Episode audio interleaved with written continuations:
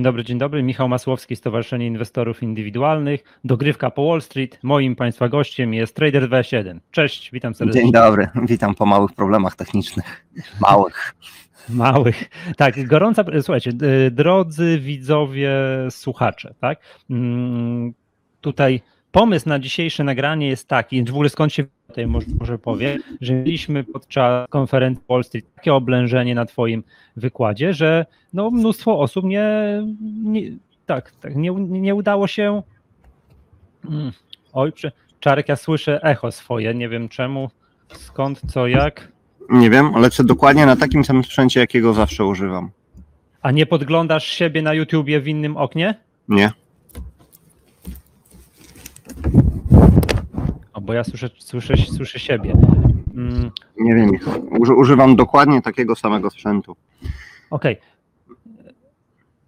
No bo ciężko mi mówić, jak słyszę siebie z 20-sekundowym opóźnieniem. Słuchajcie, plan jest następujący.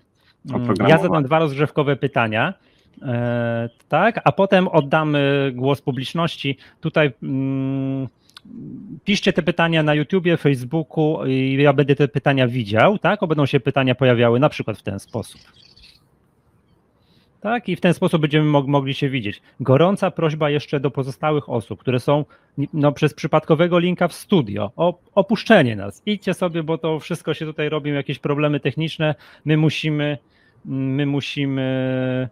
Przez mm, przypadkowy my musimy mieć tutaj spokój, nikt nie może nam tutaj przeszkadzać, tak? Jeszcze raz, jeszcze raz tutaj słowa, należą się słowa przeprosin do wszystkich osób, które e, nie mogły się podczas konferencji Wall Street dostać. Dzisiaj już liczba osób jest nieograniczona. Oczywiście pod warunkiem, żeby dzisiaj oglądali nas, oglądali nas na YouTube. Wszystko, ja przepraszam, to była moja wina, już rozwiązałem problemy z dźwiękiem, już nie mam echa, wszystko, wszystko, wszystko jest w porządku. E, trader, no to, to, dobra, to moje dwa rozgrzewkowe pytania są takie. Ja zadam to pytanie podobnie jak przy na konferencji Wall Street. Dlaczego inwestorzy, to jest istotne, powinni patrzeć na to, kto wygrał lub wygra, no raczej wygrał wybory prezydenckie w Stanach Zjednoczonych? Mamy dwóch bardzo różnych kandydatów. Może cofnijmy się trochę w czasie. Począwszy od lat 70., Niemalże wszyscy prezydenci w Stanach Zjednoczonych stawiali na globalizm, czyli otwarcie globalnej gospodarki, której, e, która miała tak naprawdę dwóch beneficjentów.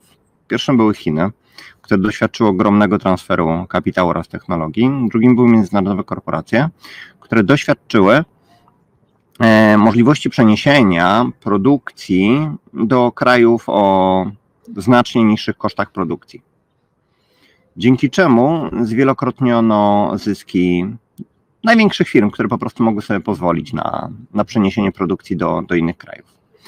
Trump, widząc jak szybko Chiny zdobywają przewagę, e, zaczął ograniczać takie globalistyczne zapędy, po to, żeby spowolnić przejęcie tej pałeczki pierwszeństwa, tego hegemona, roli hegemona przez, przez Chiny bo to jest tak naprawdę tylko kwestia czasu. Kiedy Chiny zastąpią Stany Zjednoczone e, w roli tej gospodarki numer jeden. Żeby to zrobić, zablokował transfer technologii, bardzo utrudnił transfer kapitału e, i uwolnił moce w amerykańskiej gospodarce na kilka sposobów. Pierwszy było drastyczne obniżenie podatku z 35% do 10% dla amerykańskich korporacji, które trzymały kapitał poza Stanami Zjednoczonymi. Mhm. Jeżeli masz korporację przykładowo z siedzibą w Stanach Zjednoczonych, która generuje zyski poprzez e, spółki córki w kilkudziesięciu krajach na świecie, to żeby sprowadzić ten kapitał z powrotem do Stanów Zjednoczonych, przed Trumpem należało zapłacić 35% podatku. I nikt tego nie robił. Większość tak, międzynarodowych tak. korporacji trzyma pieniądze poza Stanami. Takie Apple sto kilkadziesiąt miliardów dolarów na kontach zagranicznych. 240 dokładnie.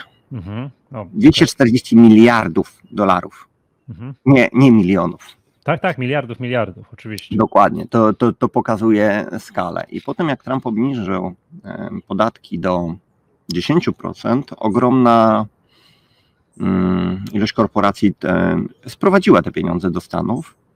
Część posłużyła do, do baybacków, co nie jest w żaden sposób efektywne, ale część została przeznaczona na inwestycje.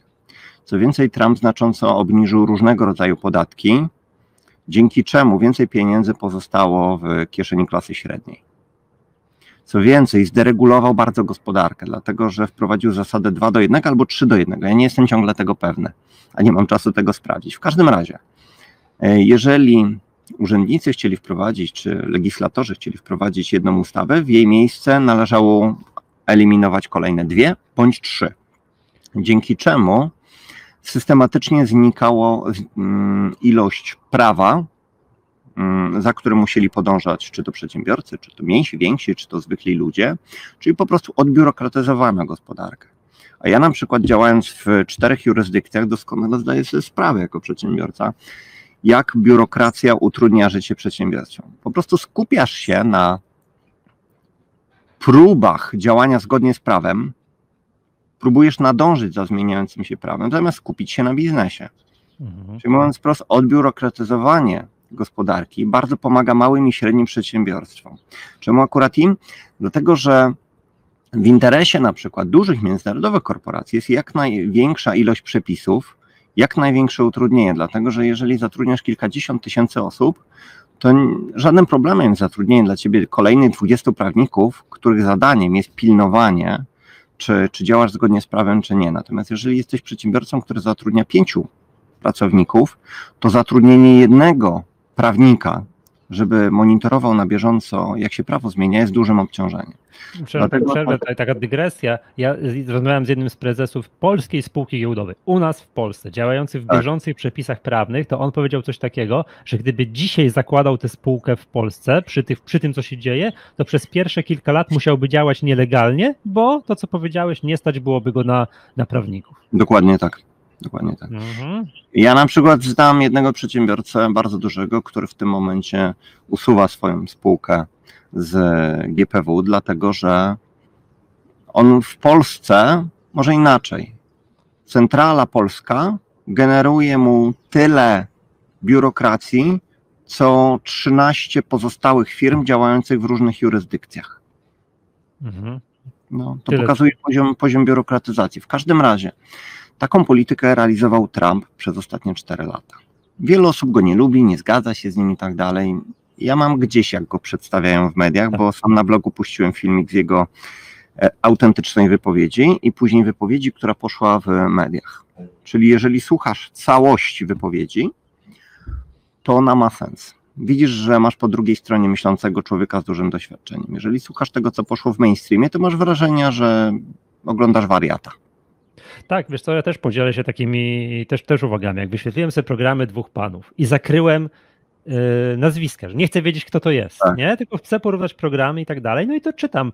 Po lewej stronie czytam, po jednej stronie czytam Mhm. ograniczenie przepisów, zmniejszenie podatków, liberalizację prawa i tak dalej, a po drugiej wzrost y, świadczeń socjalnych, wzrost podatków, choć, chociaż to się tak nie nazywa, to są wiadomo, że opłatę i tak dalej, Mhm. i, i tak dalej, i tak dalej. No tak, opodatkujemy, ale tylko tych najbogatszych. Tak, tak, to Odkrywam karty, patrzę, tu Trump, y, po lewej stronie ten pierwszy to Trump, Mhm. po, prawej, po, prawym, po prawej Biden.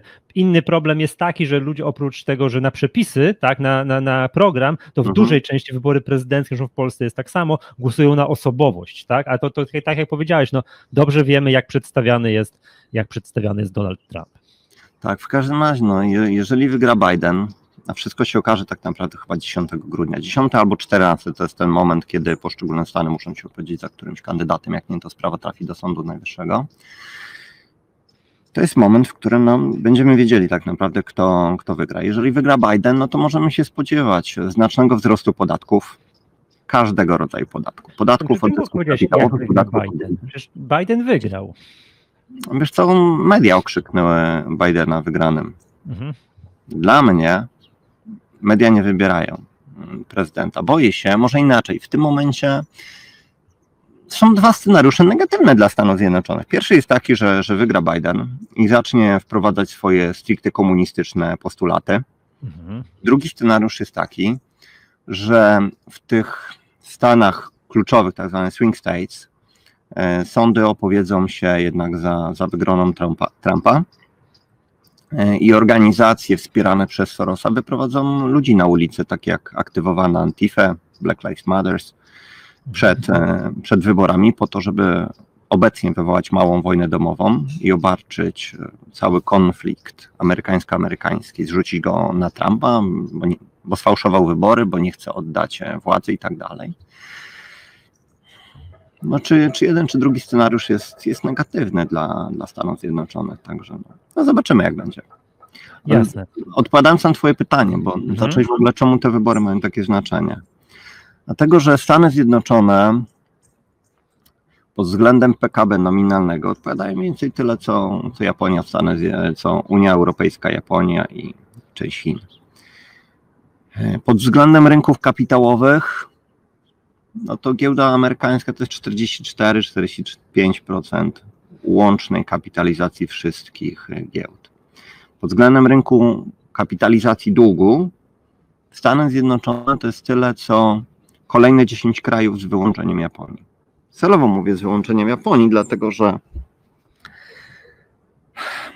japoński rynek długu już nie istnieje. Bank centralny przez ostatnie kilka lat skupował tyle japońskich obligacji,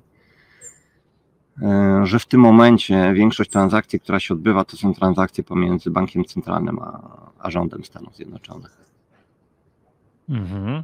Także Mhm. on już to, co się dzieje w Japonii, nie ma wpływu na realny rynek długu. Także wybory mają horrendalne znaczenie dla tego, co dalej będzie się działo na rynkach kapitałowych.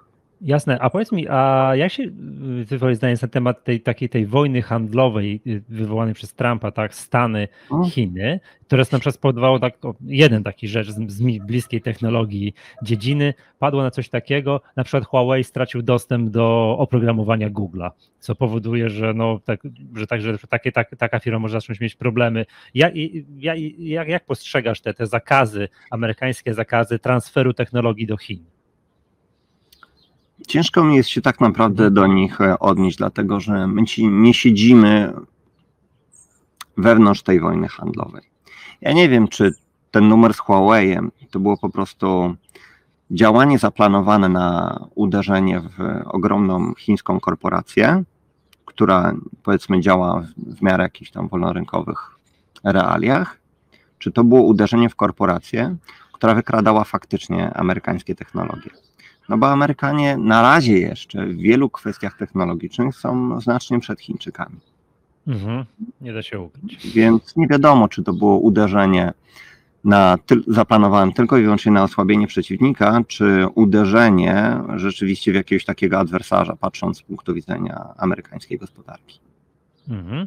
Dobrze. I, I zadam jeszcze jedno pytanie z tych rozgrzewkowych, po czym będę scrollował tutaj Ja, te, te tabelę ty, pytań. Ty musisz, bo jak ja się przełączę na YouTube'a, to będzie problem z dźwiękiem. Tak, tak, tak. Ja będę scrollował i będę ci tutaj na ekranie wyświetlał, dobra? Te, Okej. te pytania, a to moje rozgrzewkowe pytanie jest takie, i zarówno podczas Wall Streetu, jak ty zwracasz uwagę e, na to w książce, duże znaczenie ma zadłużenie państw, tak? Że począwszy tam z, te- z tego prawego, skrajnego, e, skrajnej strony, jak Japonia, e, Włochy, 200% długu, tak Mhm. długu do PKB, no skończywszy, no zostańmy tutaj chwilę przy Polsce, te 60, 60 parę procent, w zależności, chociaż oczywiście w zależności jak to liczyć. Dlaczego to ma takie, takie znaczenie i powinniśmy się tym przejmować? Na przykład my Polacy, no jest takie powiedzenie, że tak powiem tak przekornie, że kraj we własnej walucie nie, nie może zbankrutować, bo zawsze sobie może, no w cudzysłowie, dodrukować parę złotych, parę jenów, No właśnie, a czym to się kończy? no teoretycznie inflacją. Inflacją i w pewnym momencie bankructwem. Jeżeli chcesz zniszczyć doszczętnie kraj, to nie ma sensu go najeżdżać. Wystarczy zniszczyć jego walutę. Rozumiem, że patrz Argentyna, ileś tam już, nawet już nie wiem ile razy ta Argentyna zbankrutowała za mojego życia, chociażby, nie? W Argentynie masz koralito tak co 10, co 12 lat.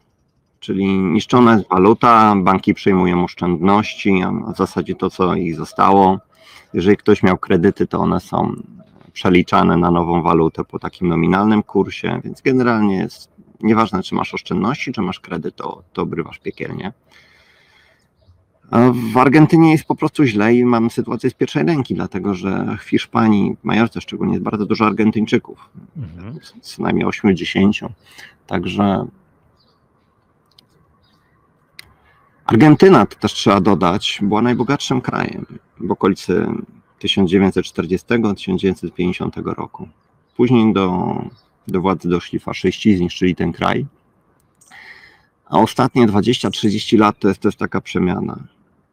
Kraj zaczyna jakby bankrutuje, zaczyna od zera, mało przepisów, niskie podatki, wiedzą, że socjalizm ich zrujnował, po czym po jakimś czasie zaczynają znowu domagać się świadczeń socjalnych, wypłat, opodatkujcie tych najbogatszych, dajcie nam trochę z nich, równy udział nam się należy w jakimś tam życiu społecznym. Do władzy dochodzą socjaliści i bankrutują kraj. Mhm. To, co się dzieje w Argentynie, to jest taki przykład tego, co się może stać na globalnej arenie w sporym przyspieszeniu. No bo Argentyna jest takim troszkę odosobnionym krajem. Tutaj przepływy też pomiędzy krajami ma, mają potężne znaczenie odnośnie tego, co, co się dzieje z, z walutą. Natomiast problem jest taki, że my w perspektywie globalnej idziemy w kierunku socjalizmu. Ludzie uważają, że żyjemy w ustroju kapitalistycznym. To jest jedna wielka bzdura. No. W Unii Europejskiej e, wydatki rządowe w niektórych krajach odpowiadają za 50 czy 60% PKB. Reszta to są wydatki konsumpcyjne, wydatki inwestycyjne. Więc no, można powiedzieć, że sektorem, przez który przechodzi najwięcej kasy, jest sektor rządowy. Więc my mamy ewidentnie ustrój socjalistyczny. Także jak ja słyszę hasła, że kapitalizm zawiódł, no to to jest jedna wielka bzdura. Gdzie zawiódł? Kapitalizm mamy w miarę dobrze działający w Szwajcarii, w Hongkongu, w Singapurze i te kraje sobie świetnie dają radę. Mamy niskie bezrobocie, wysoki poziom e, wynagrodzeń do, do kosztów życia. Mhm. Natomiast- dobrą siłę nabywczą pieniądza, nie? To, jest- to jest najważniejsze. Tak, ma, mamy silny, trwały pieniądz, niedewaluowany. Natomiast pytałeś, kurczę, odbiegamy znowu od tematu. A dobrze, e, powiem ci, dygresja do dygresji. To też, jest, to, czasami, to też jest czasami fajne, żeby tak No, podyskutować. natomiast nie? czemu, ten dług ma, ma znaczenie? Mhm. No, można powiedzieć, że jeszcze do niedawna on miał ogromne znaczenie, dlatego że jeżeli zadłużenie państwa było na poziomie mniej więcej do 30%, tak jak Australia, jak Nowa Zelandia, jak Rosja czy Arabia Saudyjska, to ten dług nie, nie oddziaływał w żaden sposób negatywny na to, co się działo w gospodarce. Problem był taki, że większość gospodarek, czyli Stany Zjednoczone, Unia Europejska, Japonia, zadłużyły się znacznie ponad 90%. 90% to był poziom, przy którym jeszcze nigdy w uczciwy sposób nie spłacono długu. Czyli albo dewaluowano walutę, albo ogłaszano bezpośrednie bankructwo. To drugie rozwiązanie jest rzadko kiedy pożądane. Zazwyczaj dochodzi do niego, kiedy już jest tragiczna sytuacja i dochodzi do jakiegoś przewrotu. Jak na przykład w Rosji w latach 90., czy regularnie w Argentynie.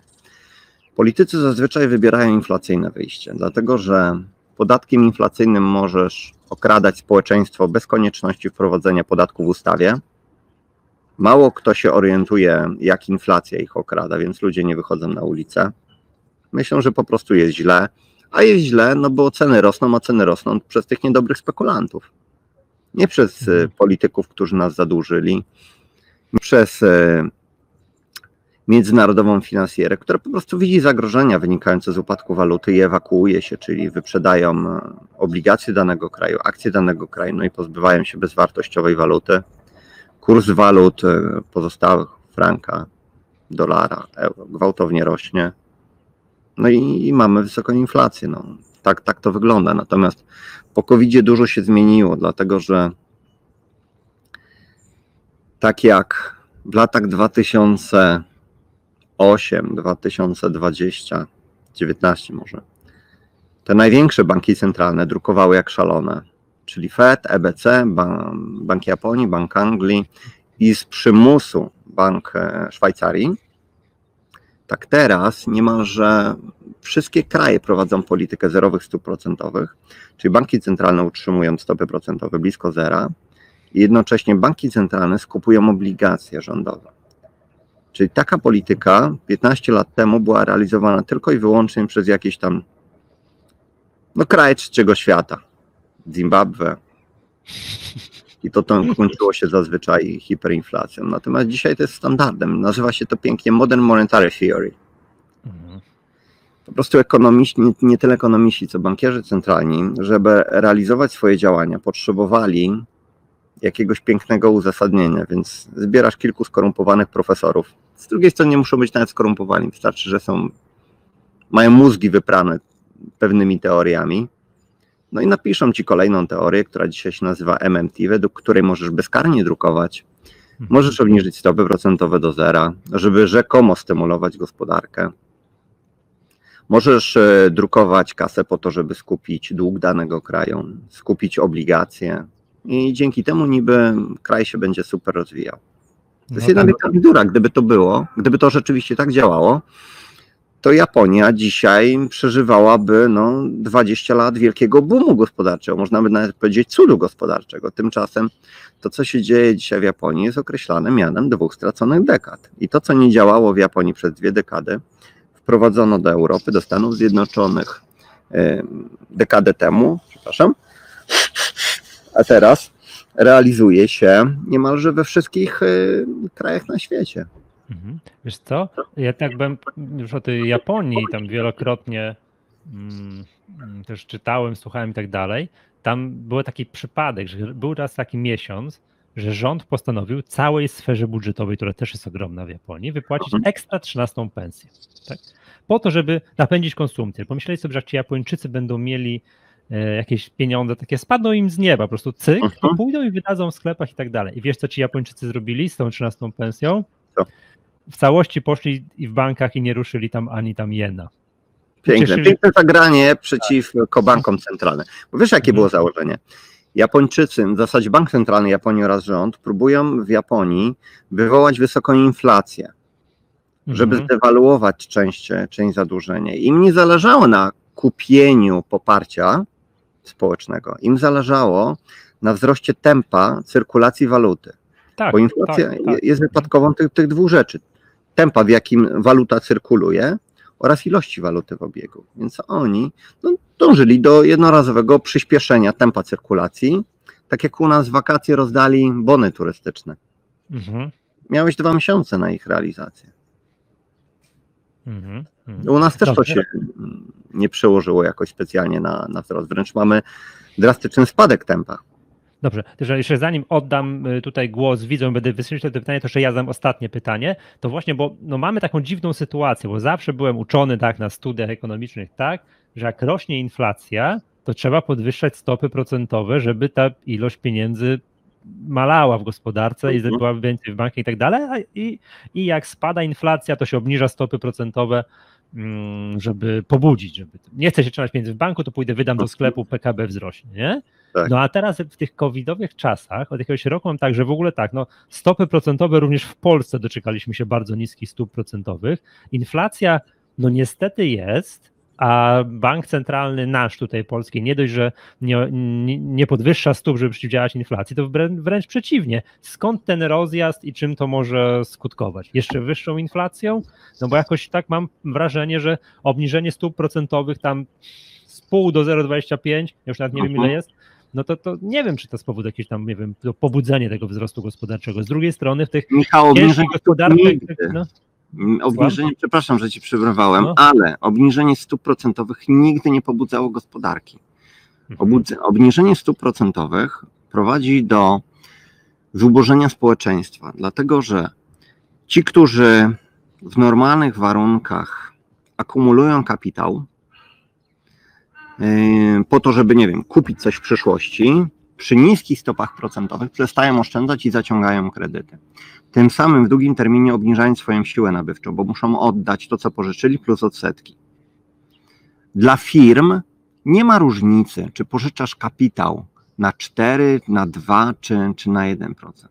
Jeżeli widzisz dany projekt, który chcesz zrealizować, to jesteś w stanie zapłacić 10-15% za pożyczenie kapitału, bo jeżeli ten projekt ma sens, to on ci przyniesie dużo, dużo więcej niż 10 czy 15% w ujęciu rocznym. no dokładnie, te stopy są pół czy 0,25 nie ma znaczenia już w pewnym momencie. Dokładnie, więc obniżanie tych stóp Mhm. procentowych doprowadza do zwiększenia zakredytowania całego społeczeństwa i jednocześnie do obniżenia poziomu oszczędności.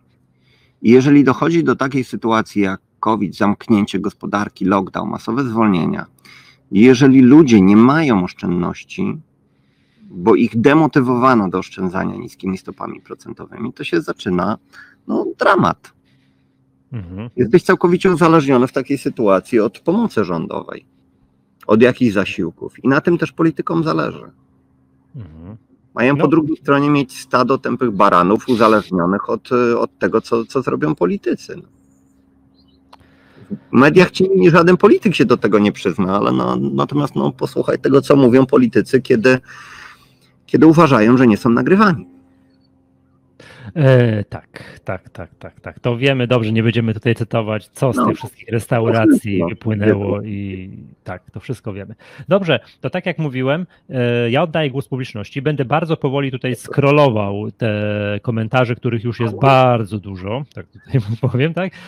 I będziemy nadrabiać zaległości po Wall Street, zawsze, zwłaszcza, że nie jesteśmy ograniczeni czasem, tak jak, tak jak na konferencji Wall Street. Jeszcze raz chciałbym tutaj, po pierwsze podziękować za uczestnictwo, po drugie przeprosić za to, że się nie wszyscy mogli dostać tutaj wówczas na, No, na, na twój wykład. popularni jesteście, jak widać. Czarek, jeszcze raz dzięki za, za pomoc w promocji konferencji. Tutaj widzę, pojawia się dużo pytań o dolara. Ja tutaj wyświetlę jed- jedno z takich pytań. Witam trader, co z dolarem? Miał rosnąć, później spadać, póki co leci w dół już jakiś czas, będą w końcu wzrosty. Pozdrawiam. Moim My też zdaniem, moim zdaniem do, do tych wzrostów raczej dojdzie. Dolar rośnie, abstrahując może inaczej. W długim terminie mamy coś takiego jak 16-letnie cykle dolara. Kiedy mniej więcej przez 8 lat y, dolar rośnie, później dolar spada. Mówię w odniesieniu do tych najbardziej popularnych walut, a w stosunku do takich walut jak złotówka ten ruch, ruch jest y, szczególnie intensywny. W 2000 roku mieliśmy dolara po 4 zł, w 2008 po 2. Ostatnio mieliśmy znowu po, powyżej 4. Natomiast w krótkim terminie dolar porusza się w zależności od tego, co się dzieje na, na rynkach finansowych. Jeżeli mamy święty spokój, jeżeli mamy masowy dodruk, no, na zasadzie drukuje się mniej więcej w ciągu 6 miesięcy tyle, co przez ostatnie 7 lat i tak ta ten kapitał trafia na rynki finansowe, to mamy hossę, mamy spokój, aktywa rosną i automatycznie obniża się dolar. Natomiast moim zdaniem dolar się jeszcze obsunie, nie obsunie, tylko wzmocni w wyniku tego, co się stanie w Stanach Zjednoczonych. Bo moim zdaniem, jeżeli wygra jednak Biden, jeżeli zostanie formalnie zaprzysiężony i jeżeli zacznie wprowadzać część przynajmniej ze swoich postulatów, to będzie to bardzo negatywne dla, dla rynków kapitałowych. Jeżeli natomiast okaże się, że, że mamy walkę i to już taką konkretną, no to będziemy mieli małą wojnę domową i bardziej spodziewam się powtórki scenariusza z lutego, marca tego roku, Hmm, czyli automatycznie wzrosty na dolarze. Jeszcze niedawno Commercials mieli bardzo dużą pozycję na dolarze. Long, ona się trochę zmieniła. Natomiast ja się przyglądam jeszcze bardzo obligacjom długoterminowym, czy tam ETF-owi TLT. Jeszcze nigdy w historii amerykańskie banki inwestycyjne nie były tak pozytywnie nastawione do amerykańskich obligacji. Amerykańskie obligacje drożeją wtedy, kiedy spadają stopy procentowe. A stopy procentowe spadają, kiedy bank centralny bardzo mocno reaguje. Czyli mówiąc wprost, jest źle. Drugi scenariusz, kiedy e, obligacje rosną, jest taki, kiedy na rynkach jest strach, czyli kiedy inwestorzy wyprzedają aktywa postrzegane jako ryzykowne, czyli, czyli surowce, akcje, rejty, krypto, kiedy ładują się po prostu do aktywa postrzeganego jako, jako safe haven. Mhm. Do złota nie mogą, bo złoto nie jest aż tak płynne. Do złota nie przyniesiesz nagle, nie wiem, 50 miliardów dolarów w ciągu jednego dnia. Do ETF-u, do kontraktów terminowych na złoto możesz, bo kontraktów terminowych na złoto jesteś w stanie wykreować tyle, ile, ile będziesz chciał. Natomiast e, do fizycznego się nie da, dlatego właśnie w okresach paniki te największe wzrosty mamy na obligacjach amerykańskich. Jak ktoś zobaczy na przykład na barchart.com, jaką pozycję mają commercials, no to, to, to jest największa pozycja w historii. Mhm. Dlatego uważam, że jeszcze przed wejściem w długoterminowy cykl spadku dolara czeka nas jeszcze jedno wybicie. Czy do niego dojdzie, nie wiem. No, nie mam szklanej kuli. Natomiast moim zdaniem jest to bardzo prawdopodobne. Okej, a tu padło takie pytanie, bo to też widać, że widzowie oglądają Twoje wykłady, tak, ten Mhm. słynny wykład Wielki Reset i mi później też słuchają. Jaki jest plan B na wypadek, gdyby scenariusz finansowego tego resetu przesunął się o kolejne kilka lat, dekadę, a ceny, na, ceny metali szlachetnych, spółek wydoby, wydobywczych jednak dramatycznie spadłyby w dół? Nie widzę specjalnie takiego, takiego scenariusza. Dlatego, że żeby spadły ceny metali szlachetnych, to powinniśmy mieć deflację silną i rosnące stopy procentowe. Mhm. Przy obecnym scenariuszu nie- niespecjalnie nie jest zanosi się. możliwe. Nie, nie ma możliwości, żeby banki centralne podniosły stopy procentowe. Ze względu na, na ich plan, ze względu na ich zadłużenie. Dzisiaj, ze względu na to, że banki centralne obniżyły stopy procentowe do zera i ze względu na to, że skupiły ogromną ilość obligacji rządowych, koszt obsługi długu niemalże spadł do zera. No bo jeżeli niemieckie obligacje mają negatywną rentowność, podobnie austriackie, holenderskie, szwajcarskie, japońskie mają zero, amerykańskie coś tam jeszcze płacą, to weszliśmy w scenariusz, w którym nie musisz się w ogóle martwić, rząd nie musi się martwić w ogóle kosztem obsługi długu. Oczywiście to jest jakby transfer e, pieniędzy. Ci, którzy mają pieniądze w obligacjach, dotują tak naprawdę mm, budżet państwa. I do takiego scenariusza bardzo się przyzwyczaili bankierzy, jak, jak i politycy. I żeby zbić cenę złota, to należałoby zacząć podnosić mocno stopy procentowe. Tak jak na przykład w latach 80. i 90., kiedy mieliśmy wysoką inflację, ale mieliśmy jeszcze wyższe stopy procentowe. Dlatego też uważam, że wzrost cen metali szlachetnych będzie kontynuowany. Niespecjalnie wierzę w taki scenariusz, że one się obsuną. Gdyby coś się moim zdaniem miało obsunąć, to raczej akcje amerykańskie, raczej rejty, raczej surowce i to też raczej na jakiś czas. Natomiast o Mhm. metale jestem w miarę spokojny. Jasne, bo tutaj nawet było kolejne pytanie, ale jak jesteś spokojny, to no dobra, ale zadam, za- wyświetlaj. tak. Czy masz jakiś stop loss na metalach szlachetnych w życiu? Stop lossy Mhm. są dla traderów, którzy, dla których okresem rozliczeniowym jest dzień, tydzień, miesiąc max, którzy posługują się Dźwignię. e, dużą, dużą dźwignią. Mhm. I stop loss u nich jest potrzebny po to, żeby im nie, wiem, nie wzerowało konta. Natomiast jeżeli ceny u mnie aktywów spadają, które mam w portfelu, to się zastanawiam wręcz, czy nie zwiększyć pozycji. Tak jak w Mhm. zeszłym tygodniu sprzedałem pierwszą paczkę Ethereum ze względu na to, że były gwałtowne wzrosty. Dzień przed korektą udało się to, to zrobić.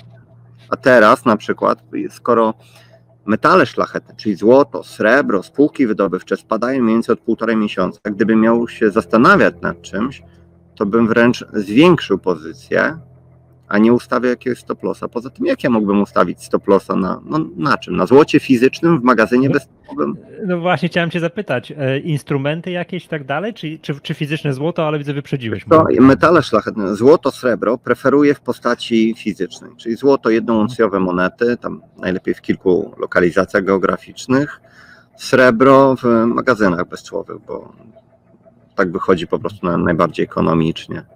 Natomiast jeżeli chodzi o spółki wydobywcze, nieważne czy to jest GDXJ, czy, czy inne spółki, GDXJ to jest akurat ETF na małe spółki wydobywające złoto.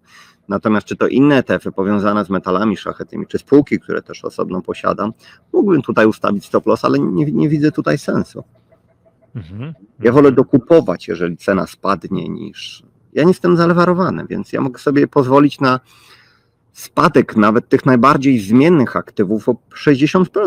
No bo tyle ostatecznie GDX tąpnął pomiędzy 20 lutego a 20 marca.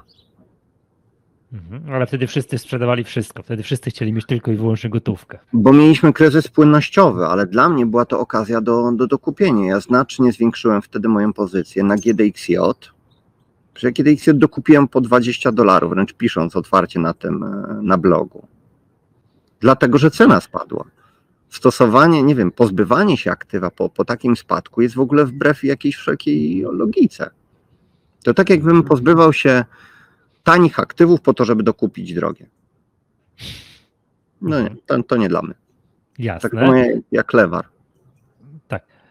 To, to fajnie, że to powiedziałeś, ja też jestem generalnie przeciwnikiem lewarów. Także aczkolwiek nie, nie, nie twierdzę, że tego się nie da zrobić, tylko po prostu to jest bardzo trudne. Że ktoś gra na rynkach zlewarowanych, okej, niech gra, ale niech ma świadomość, że to jest po prostu bardzo, bardzo trudne. No to- wyobraź sobie no, sytuację sprzed czterech miesięcy. Kto mógł przewidzieć, że w ciągu weekendu cena ropy spadnie o 30%?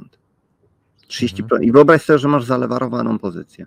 Tak, nie, no to masakra, nie? To w ogóle No. nie ma o czym gadać. Albo że cena kontraktów na ropę spadnie do minus 37 dolarów. Tak, tak. Że tak, to jest tak. wbrew wszelkiej logice, że cena Jakby surowca ktoś- może spać poniżej zera. Jakby mi ktoś rok temu powiedział, no to bym powiedział, no Nie. tak, zmień, dosta tak, zmień dostar do- dostawcę tych narkotyków, nie? No Także właśnie, to pokazuje, że nie jesteśmy w nie? stanie przewidzieć pewnych zachowań na rynku. Mhm. A łączenie nieprzewidywalności z lewarem, moim zdaniem, gotowa recepta na bankructwo. Mhm. Dobrze, wyświetlę, będę, ponieważ pytania są z różnych Dobra, bajek, tak, to będą pytania z różnych bajek. Proszę bardzo. Yy, Co dalej z Gazpromem? Warto trzymać kupionego po 4 dolary na lata na IKE? Bo też ciekawości, jak ktoś kupił. Jak, Damianie, jak kupiłeś ten Gazprom na IKE? To też jest. Ja wiem, że i kiedy to są jakieś konta emerytalne, których Tak, ja nie tak. przywiązuję żadnej uwagi, dlatego że ja nie chcę mieć żadnych preferencji podatkowych od, od rządu, bo wiem, że to, co ci dał rząd, może ci dwa razy tyle zabrać. Mhm. Na zasadzie zapłać zaległy podatek, albo ładuj wszystkie, cały kapitał w nasze obligacje. No coś za coś. My ci pomagaliśmy, nie biorąc podatku przez ileś lat, więc teraz odwdzięcz się nam. Więc ja nie inwestuję absolutnie przez żadne konta emerytalne. IKE tak dla mnie nie istnieje, bo ja jestem w innej jurysdykcji podatkowej. Mhm. Ale No to a co z przede Gazpromem? nieważne po ile ktoś kupił Gazprom. Nieważne, czy, czy kupił za 4, za 5, za 6, czy kupił go w rublach, w euro, czy, czy w dolarach. Ważna jest dzisiejsza wartość Gazpromu. A jeżeli Gazprom ma najwyższe marże brutto, marże netto, ma cenę do zysku pewnie w okolicy 8, wypłaca gigantyczną, jak na obecne czasy, dywidendę, no to moim zdaniem pozbywanie się takiej spółki byłoby skrajną głupotą. Ja mam Gazprom od 2015 roku. Trzykrotnie go dokupowałem spekulacyjnie. Dwukrotnie te pozycje zamykałem, czyli po prostu sprzedawałem i nie wyobrażam sobie dzisiaj, żeby miał się z jakiejś przyczyny pozbyć. Ta Mhm. spółka to jest perełka. Mhm, czyli tak, to prawda, bo to by zawsze trzeba sobie zadać pytanie, czy dzisiaj, mając Gazprom, czy dzisiaj dalej chciałbym go mieć, a nie po to, ile go kiedyś Dokładnie, a tam nie, nieważne kupiłem. po, po ile go kupiłem. Mhm, mhm. Okej, dobra, Dalej. dzięki. Yy, Padło też pytanie, i ty też wcześniej nawiązałeś swojej wypowiedzi jeszcze dzisiaj, o kryptowaluty. Jak dzisiaj sentyment do kryptowalut? I to powiedziałeś taką uwagą, że jak tam te 3-4 lata temu, nie, chyba 3 lata temu, ten bitcoin tam rósł, 20 tysięcy dolarów, to wszyscy mówili o. Koniec o 17 kryptowalutach. roku.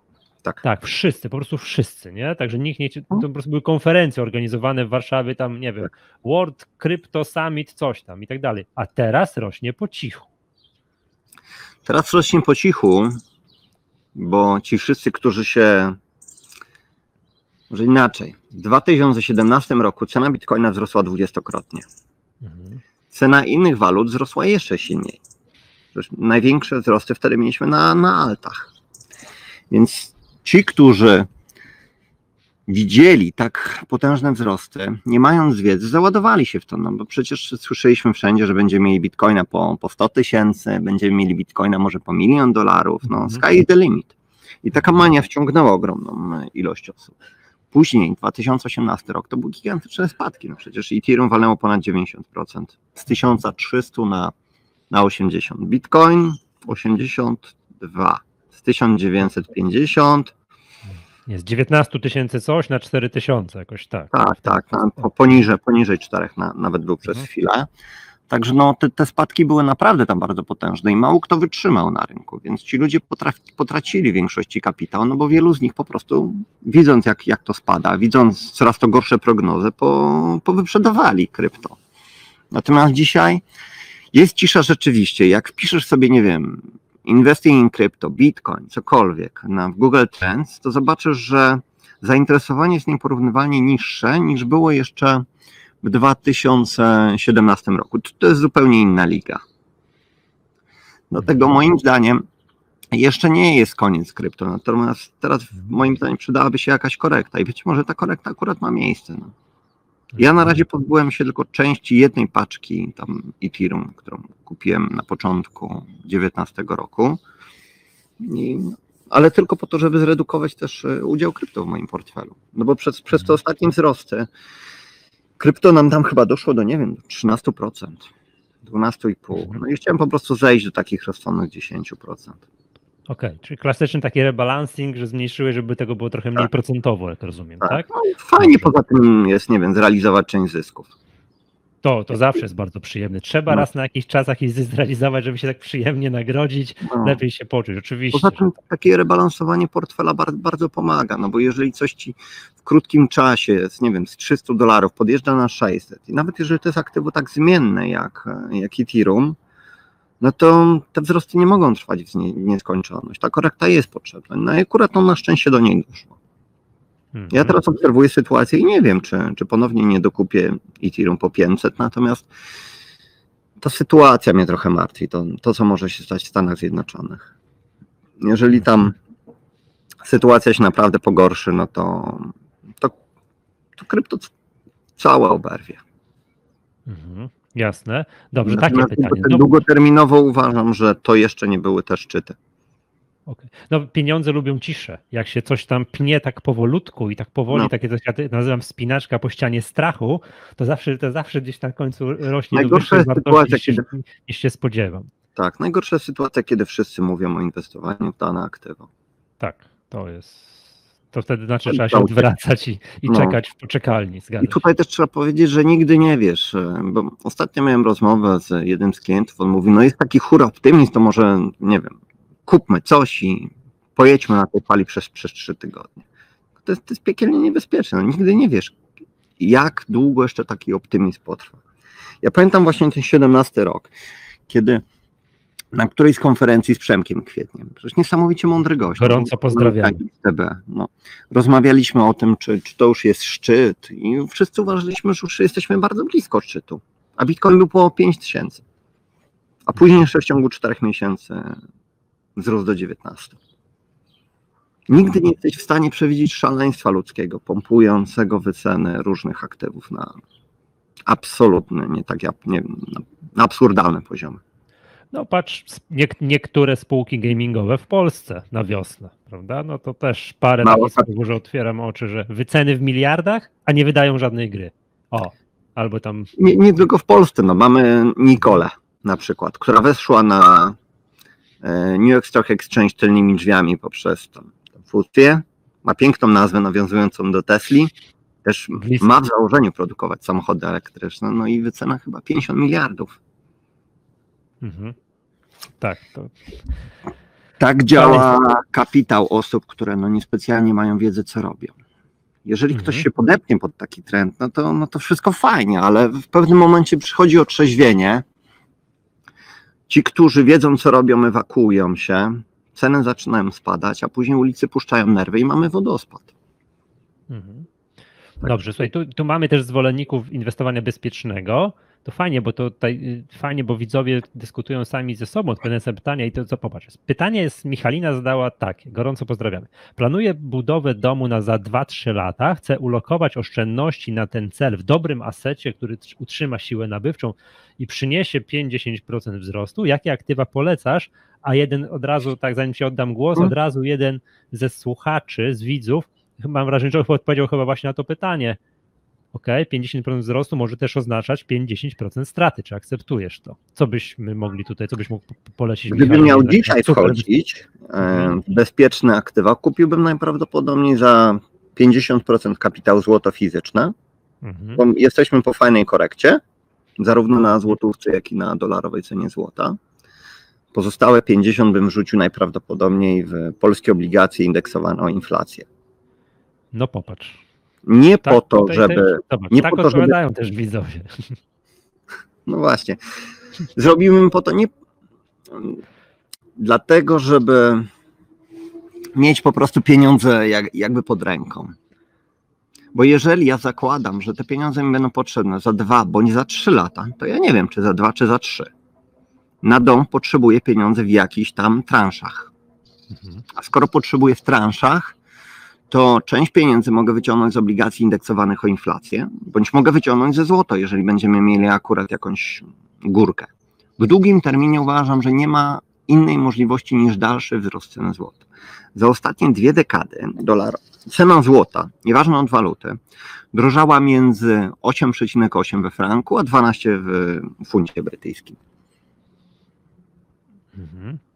I to można powiedzieć, że nie tyle rosła cena złota, co mniej więcej o połowę tego dewaluowały się waluty, a druga część to był wzrost rzeczywisty ceny wynikający z negatywnych rzeczywistych stóp procentowych. Bo z kolei w latach 80. i 90. złoto taniało i to mimo wysokiej inflacji, ale dlatego, że wtedy mieliśmy pozytywne z kolei stopy, czyli dużo wyższe niż, niż inflacja. Mhm. No wtedy tak, no takie zwykłe obligacje indeksowane inflacją to był kosmos w porównaniu z tym, ile można było uzyskać na Tak. innych To rynkach. przecież w albo 80 kosmos roku można było kupić ym, przy 14-15% inflacji, jeszcze tą wtedy inflację liczyli w bardziej uczciwy sposób, 10-letnie obligacje skarbowe płacące 16%. Krótkoterminowe obligacje płaciły 20%. A mówisz o polskich, czy o jakichś Nie, nie, mówię amerykańskich. amerykańskich? Okej. Ja- Ja wtedy do podstawówki chodziłem, także niespecjalnie wiedziałem, czym są obligacje. Zresztą wiem, że w systemie komunistycznym inwestowanie w obligacje rządowe, czy jakikolwiek dokument bazujący na obietnicy rządu, to było samobójstwo. Mm. Jasne, także przewijam pytania. Padły pytania. O, czekaj, czekaj, czekaj, czekaj. Mm, O, proszę bardzo, takie pytania. USA i dolar chylą się ku upadkowi. Kto może być nowym światowym liderem, jeśli inwestorzy nie zaufają Chinom? Inwestorzy nie ufają Chinom. To jest pewne. Wiele osób błędnie twierdzi, że po dolarze będziemy mieli system Yuana i tak dalej. Tyle, że dolar, mimo swoich niedoskonałości, mimo licznych problemów, nadal odpowiada za 62% rezerw walutowych, euro 20, a Yuan około 2 czy 3. Tak naprawdę poza Chinami Yuana to trzymają tylko kraje, które mają bardzo dużą wymianę handlową z Chinami, trzymają to po prostu jako zabezpieczenie kursów e, walutowych. Moim zdaniem będziemy mieli świat bardziej bipolarny. Czy będzie grupa kilku krajów? Brazylia, Indie, Chiny, zapewne Turcja, Indonezja, Rosja. I to będzie jakaś taka przeciwwaga dla, dla upadających Stanów Zjednoczonych. I co więcej, Stany Zjednoczone nie upadną z dnia na dzień. To, to nie jest tak, że dzisiaj mamy hegemona, który stanie się krajem trzeciego świata. Myślę, że to będzie upadek podobny do Wielkiej Brytanii Mhm. gdzie ten kraj był absolutnym liderem jeszcze 100 lat temu, a później stopniowo tracił swoją, swoją siłę oddziaływania na inne kraje. Podobnie będzie ze Stanami. Chyba, że doszłoby do jakiegoś rozpadu, co, w co wątpię, no ale z drugiej strony w 1988 roku też mało kto brał pod uwagę możliwość, e, że e, Związek Radziecki nam się rozpadnie. Czy burmy, mur berliński upadnie. Dobra, jestem. Przygiąłem z Wim Hofem po prostu przed nagraniem, nie miałem czasu się ogrzać. Jasne. Yy, Patrz, jeszcze mówiłeś jakieś 15-20 minut temu, o to, to, o, że Szwajcaria, że tam jest w porządku, nie? Ta polityka monetarna i tak dalej. Tymczasem padło pytanie, czy dodrukowywanie na potęgę franka przez Szwajcarów może im za jakiś czas odbić się czkawką. Wiem, że to dodruk w całkowicie innym celu niż w Unii Europejskiej czy USA, ale jednak to dodruk. Dobra, to pociągnijmy temat. Mhm.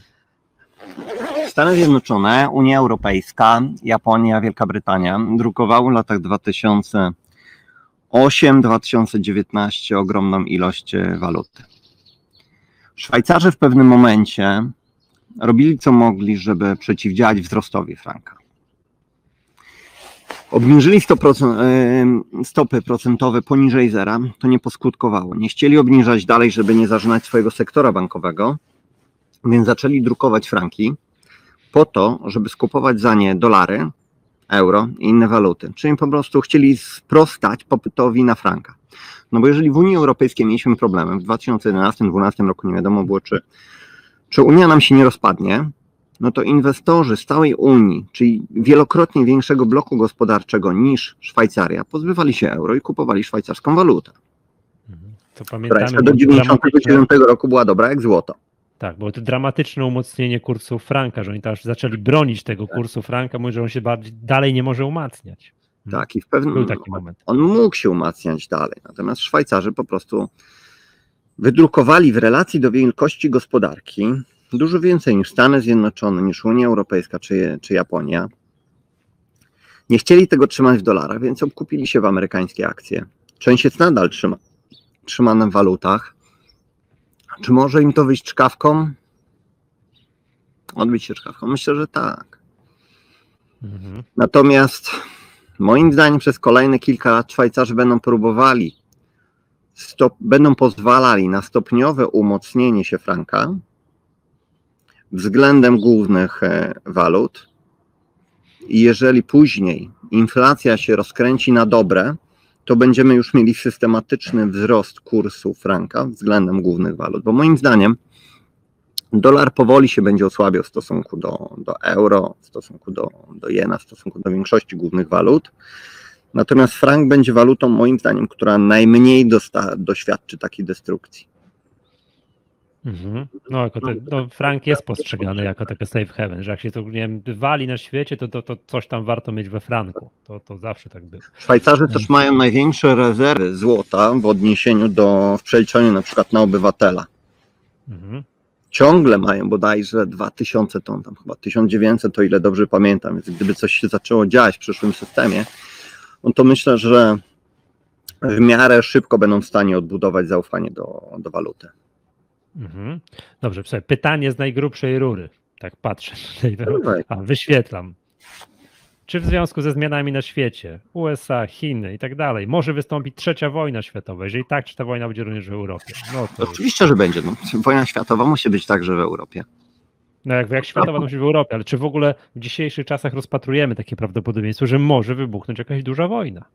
Moim zdaniem jest to mało prawdopodobne, natomiast nigdy nie możemy wykluczyć e, sytuacji. No zobaczcie, jest ogromna ilość e, zapalników. W tym momencie najprawdopodobniej Arabia Saudyjska bądź Izrael mm, zamordowali jednego z e, kluczowych naukowców w Iranie, odpowiedzialnego za program e, atomowy. Mhm. Gdyby Iran spróbował jakiegoś odwetu, można zacząć wymieniać jak, jakieś ciosy na, na Bliskim Wschodzie. W pewnym momencie komuś mogą puścić nerwy. Iran nie ma broni atomowej, ale ma za to ogromne zapasy broni konwencjonalnej, którymi może zaatakować na przykład zakłady chemiczne w Izraelu. Izrael jest jedynym krajem, który nie jest kontrolowany przez Międzynarodową Agencję odnośnie broni atomowej. Mhm. Domniemywać, One mają że Izrael ma poplecznika w postaci Stanów Zjednoczonych. To jest... Dokładnie. Izrael ma ponad 400 atomówek, nieoficjalnie. Wystarczy, że którąś z nich się gdzieś odpali. I zaraz mamy ogólnoświatowy konflikt. Druga rzecz, jeżeli Chińczycy na przykład próbowaliby zaatakować Tajwan, Amerykanie staną po stronie Tajwanu. Mhm. I w tym momencie mamy Chiny kontra Stany Zjednoczone. Rosja w naturalny sposób opowie się za, za Chinami. Przyłączy się do tego Iran. Więc mamy w tym momencie problem pomiędzy Rosją a NATO. Rosja na pewno będzie się obawiała lotnictwa NATO, więc mogłaby wykonać jakiś ruch wyprzedzający po to, żeby szybko zająć Polskę, powiedzmy, i przejąć kontrolę nad y, bazą niemiecką w Ramstein. Mhm. Także no, to, to są takie scenariusze, nad którymi w ogóle się wolę nie zastanawiać. Tak. Ja też mam nadzieję, że one, że sobie tak porozmawialiśmy, że troszkę jak w Natomiast filmie na jest- Netflixie, jest temat tak? Ale że to jednak. Dokładnie, to jest temat nie dla mnie, to jest temat dla, dla Jacka e, Bartosiaka. Jest dużo lepszy, jeżeli chodzi o takie zależności. Mhm. Dobrze. Pytania, tak jak mówiłem, są z różnych bajek. No bo ja tu lecę tak z grubsza, po, po, mm, tak prze, przewijam, skroluję ten timeline. Czy co sądzisz o stwierdzeniu, że Bitcoin za wiele lat może zastąpić fizyczne złoto? Ja myślę, że na, przez ostatnie 4000 lat było wiele aktywów, które miały zastąpić złoto. I nigdy się nikomu nie udało. Mhm. Bitcoin jest jeden, ale Bitcoin ma pewną swoją użyteczność, która może być zastąpiona przez inną kryptowalutę. Przez kryptowaluty narodowe emitowane przez banki centralne. Mhm. No ale to z kolei to ja tutaj dodam pytanie, bo patrz, banki centralne to już krytykujemy, ty krytykujesz i tak dalej, że to zawsze mogą sobie pozwolić, a dodrukujmy sobie coś, nie? Bo to Tak. będzie nam wygodnie, będziemy mieli więcej pieniędzy. No teoretycznie takiego bitcoina się tam nie da dodrukować, tam, tam jest ograniczenie, ten górny cap, jakieś nie pamiętam, te 21 milionów bitcoinów i teoretycznie nie może być więcej. A jak banki jakby się wzięły za produkcję jakichś kryptowalut, jakieś banki centralne, to zawsze istniałaby pokusa, żeby tak przy tym pomajstrować. Zawsze będzie dało- Słucham? Zawsze będą miały tylnią furtkę. Tak, żeby mieć pokusę, że a w razie czego to, to dorzućmy sobie ekstra 10% waluty, prawda? Jakkolwiek ona by się nie Żadna waluta- byłaby skonstruowana. Żadna waluta emitowana, czy to przez banki centralne, czy to Mhm. przez rządy, nie mająca oparcia na złocie, nie przetrwała jakoś długo w historii. Mhm. Waluta Babilonii świetnie funkcjonowała przez 500 lat. Rzymu nie pamiętam przez ile, ale przecież chyba 4 stulecia. Natomiast w momencie, kiedy zaczęto dewaluację, rozpadała się. Mhm. No to tak jak w latach 60. zeszłego wieku odstąpiono od systemu z Bretton Woods, tak? W Stanach. Dokładnie. Tak, że Odstąpiono dolar- w siedem- w 71, ale to było właśnie następstwem do druku dolarów, żeby sfinansować program Great Society oraz wojnę w Wietnamie.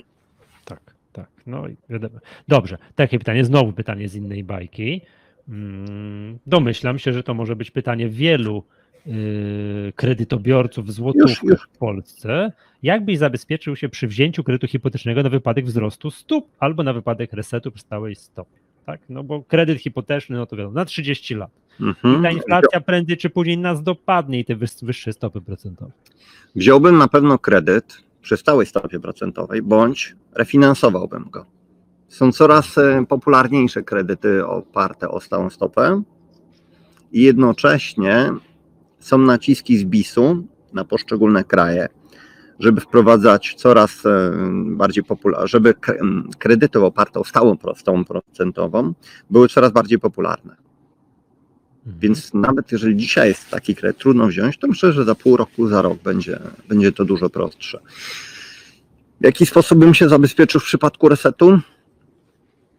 E, Złotem. W pewnym momencie po prostu pozbyłbym się części moich, nie wiem, rezerw złota i spłacił tą małą część kredytu, która by mi pozostała. Małą, bo większość by się przykładowo zdewaluowała w wyniku inflacji. Mhm, mhm, mhm. Dobra, pytania tutaj y, są, tak mówię, zawracają. Znowu mamy Japonię, że jak laik widzi Japonię. O też o ten sam, ten sam widz nas pyta. A propos Japonii, laik widzi, że to nowoczesny kraj, są roboty, Sony, no, tak, prawie latające samochody. Jak mu wytłumaczy to, co tam się dzieje, tak? Nie wiem, co tam się dzieje. Nie mieszkam w Japonii. Mhm. Trzeba było spytać kogoś, kto ma wiedzę ekonomiczną, jednocześnie mieszka tam. Jasne. Mm, dobra. O, to fajne pytanie jest. Y, Jak oceniasz potencjał inwestycji w węgiel lub spółki wydobywcze węgla w kontekście tego, że mówi się o odchodzeniu tego, od tego Mówi się, ale się nie odchodzi. Mhm. W którejś prezentacji pokazałem kilka slajdów e, z takiej, którejś z agencji zajmującej się węglem na świecie, z której wynika, że od węgla odchodzi się w Stanach Zjednoczonych, w szczególności w Unii Europejskiej, natomiast buduje się na potęgę kolejne elektrownie węglowe w Chinach, w Indiach, w Turcji, w Indonezji. Także od tego węgla się nie odchodzi. Odchodzi od niego Europa. Mhm. Jak widzę inwestycje, czekam na wybory. Jeżeli wyjdzie Trump, natychmiast kupuję ETF Call. Mhm. Tak, no bo Trump jest znany z tego, że jego tam porozumienia paryskie mało interesują, Tak. prawda? Jeżeli, jeżeli wygra Biden, odpuszczę.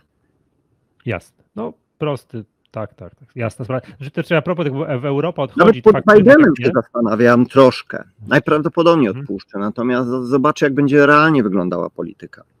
Mhm. Bo Mhm. Coal to nie są spółki amerykańskie. To są spółki chińskie, hinduskie, Mhm. australijskie, czyli te kraje, w których się wydobywa węgiel i w których się go spala w elektrowniach e, węglowych. Mhm. Bo to jest tak, ten taki trend, mm, nazwijmy to ekologiczny, to my Europejczycy jesteśmy już bardzo, bardzo świadomi, ale tak jak wymieniłeś, Chiny, Daleki Wschód i tak dalej, tam zanim oni tam dojdą do tego, że trzeba przestać spalać węgiel, to to jeszcze lata, la, lata miną. Chociaż Chiny też widziałem, też już Michał, ale się jest technologia, która pozwala wyłapywać te, te wszystkie szkodliwe cząsteczki, żeby one się nie przedostawały do, do atmosfery. Okej, Wiadomo, Dobra. spalanie gazu na przykład jest dużo, dużo czystsze, ale możesz też węgiel spalać w taki sposób, żeby nie przedostawały się do, do atmosfery szkodliwe cząsteczki. Mhm. Mhm. Dobra, mamy tak. Inne pytanie z kolei o co z cenami ziemi? Czy inwestycja w ziemię ma sens? No, ziemi nie przybywa, to jest takie powiedzenie.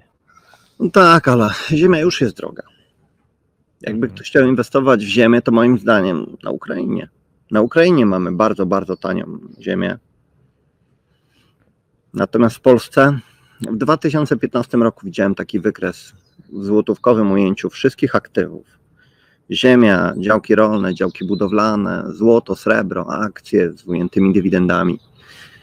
I okazało się, że największy zwrot właśnie dała ziemia rolna, dlatego że startowaliśmy z bardzo niskiego poziomu.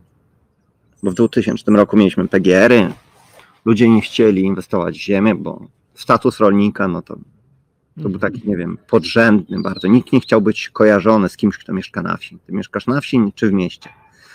Było, było, były takie porównania. Jak w mieście, to od razu byłeś obywatelem trochę, trochę wyższej e, kategorii. I to był moment, kiedy był czas na inwestycje w ziemię. Ja nie mówię, że ceny ziemi nie mają rosnąć, bo mogą rosnąć w wyniku inflacji. Moim zdaniem, gdybym miał, roz, gdybym miał inwestować w ziemię, to na obrzeżach miast, dlatego że wiele osób do tej pory kupowało nieruchomości w centrach miast, żeby mieć blisko do pracy. Lockdown pokazał, że można pracować zdalnie. Mhm. Wszyscy moi pracownicy pracują od wielu, wielu lat zdalnie. Ale w różnych Mm. krajach, tak? To tam u was jest ciężko rozumiem, dojeżdżać do biura. Do, dokładnie. I to, I to kompletnie niczym nie przeszkadza. I teraz po lockdownie wiele korporacji do tego dojrzeje. Oznacza to, że wiele osób zdecyduje się na sprzedanie mieszkania w centrach miast i na kupienie sobie przykładowo działki na obrzeżach. Bo często za cenę apartamentu w centrum możesz mieć domek na obrzeżach. Jeżeli dojeżdżasz do biura raz czy dwa razy w tygodniu, to to nie jest pięć razy w tygodniu. Co więcej, jeżeli dwa razy w tygodniu dojeżdża pewna grupa osób, a nie pięć, to też zmniejszają się korki. Więc te, te dojazdy nie są już tak, tak uciążliwe. Więc moim zdaniem, jeżeli coś ma drożyć, to właśnie takie ładnie położone działki troszkę na obrzeżach miast. Natomiast Mhm. tu trzeba indywidualnie podejść. No, miasto, miasto nierówno. Mhm. Wiesz co, w Polsce, ale to chciałem wrócić, skoro to, ten temat zahaczy, to ja zadam, zahaczyliśmy, zaraz zadam pytanie, yy, bo w Polsce jednak rejty, no to to jest na razie pieśń przyszłości, tak? No ale w Stanach takie rejty, no to to jest, tam jak się wyświetli listę rejtów działających, to, no to jest po prostu kilka, kilka kilkanaście ekranów. Mhm. Tak, jak nie tysiące. Mm, Jak to jest? Bo te no, tak rejty to bardzo często są na przykład właśnie inwestycje, nie wiem, w biurowce w centrach dużych miast. Jak one sobie teraz radzą? Tak, bo przyznam się szczerze, nie, nie, nie, nie, nie śledzę tego. Masz, masz różne rejty, No. masz, masz biurowce, masz apartamentowce, masz Centra handlowe. Stanach nawet więzienia słyszałem, że są można zainwestować w więzienie. i, i, i, to, i to jest najgorsze, dlatego że właściciele takich e, operatorzy więzień będą lobbowali za tym, żeby jak najwięcej osób się znajdowało w e, więzieniach. Ja jestem, o ile uważam, że w rękach prywatnych powinna być większość gospodarki, o tyle wojsko i więzienia powinny absolutnie pozostać e, częścią sektora publicznego. W każdym razie typowo biurowce, nie wiem jak sobie radzą w Stanach Zjednoczonych, dlatego że ja nie mam i nigdy nie miałem ekspozycji na Stany Zjednoczone, bo tam były, były po prostu rejty tak samo jak akcje, bardzo drogie. Mhm. Natomiast w innych lokalizacjach, czy to Hongkong, czy to Singapur, tylko nieznacznie spadło obłożenie w wyniku COVID-u. W Malezji jest, jest podobnie. Za to rozwija się inaczej. To obłożenie będzie spadać. Ale skoro my o tym wiemy, my o tym sobie rozmawiamy, to o tym doskonale wiedzą ludzie, którzy inwestują w rejty, czyli inwestują w biurowce. Więc czymś naturalnym jest wstrzymanie nowych inwestycji w lokalizację pod, e, pod biura Mhm. No to, i automatyczny rozwój kolejnych, na przykład centrów logistycznych pod e, firmy w stylu Alibaby czy, czy Amazona, mhm. bo handel online będzie coraz bardziej przyspieszał, więc coraz więcej będzie potrzebnych e, magazynów, coraz mniej biur. Mhm. Póki Dobra. co te rejty, rejty, które mam, Azji Południowo-Wschodniej, generalnie świat bez USA, sobie radzą bardzo przyzwoicie.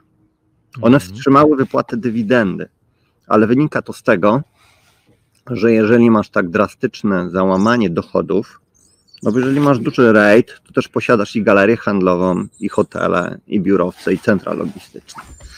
Więc wstrzymujesz wypłatę dywidendy, dlatego że przez jakiś czas musisz pokryć na przykład koszty kredytów, no bo w Singapurze możesz mieć ten chyba gearing ratio do 60%, no, czyli przykładowo połowę Twoich kosztów stanowią koszty kredytu. Mhm.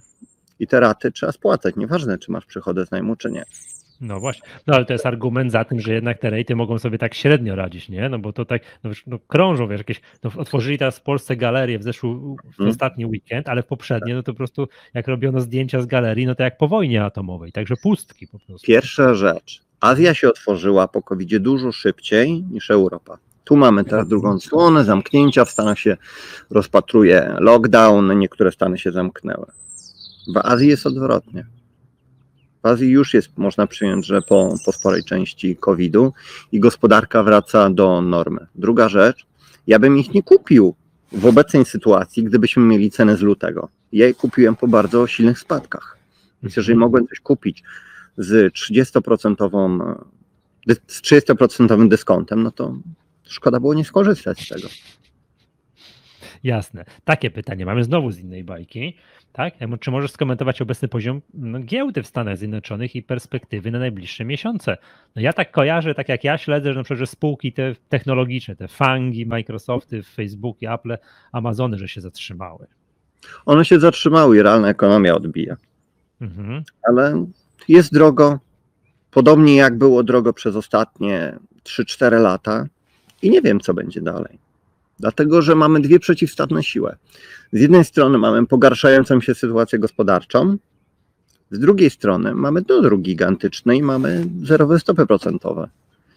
Jeżeli dojdzie do sytuacji, w której nawet jeżeli się załamie gospodarka, ale jednocześnie bank centralny sprowadzi rentowność wszystkich obligacji do zera, tak jak w Japonii, no to inwestorom nie zostanie inny rynek niż rynek akcji.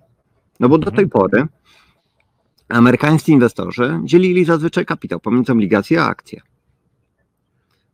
Z jednych otrzymywali e, dywidendę, z drugich otrzymywali e, odsetki. Natomiast jeżeli obligacje ci wypłacały powiedzmy 3 czy 4% odsetek, mówię o długoterminowych, a nagle ci nie wypłacają w ogóle albo płacą ci nie wiem, 0,5%, to już lepiej jest przenieść ten kapitał na rynek akcji, nieważne jak on drogi byłby.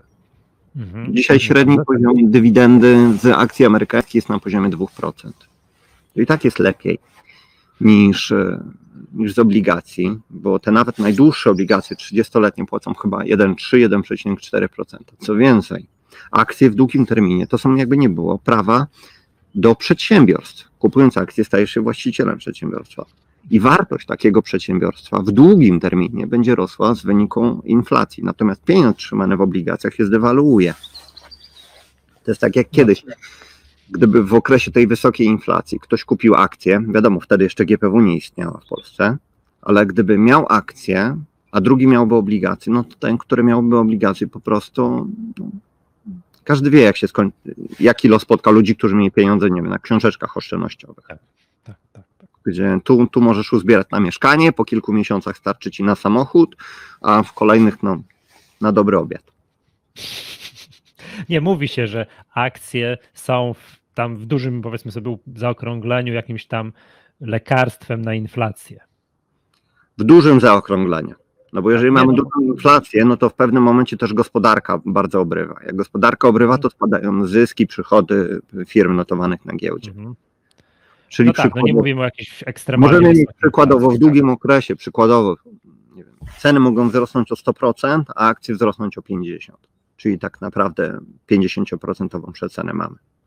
Mhm. ale to i tak jest mniejsza strata niż e, z środków ulokowanych na przykład w obligacjach, no bo otrzymujesz, praktycznie nie otrzymujesz odsetek, a po jakiś czas otrzymasz te same pieniądze, które będą nieporównywalnie mniej, mniej warte.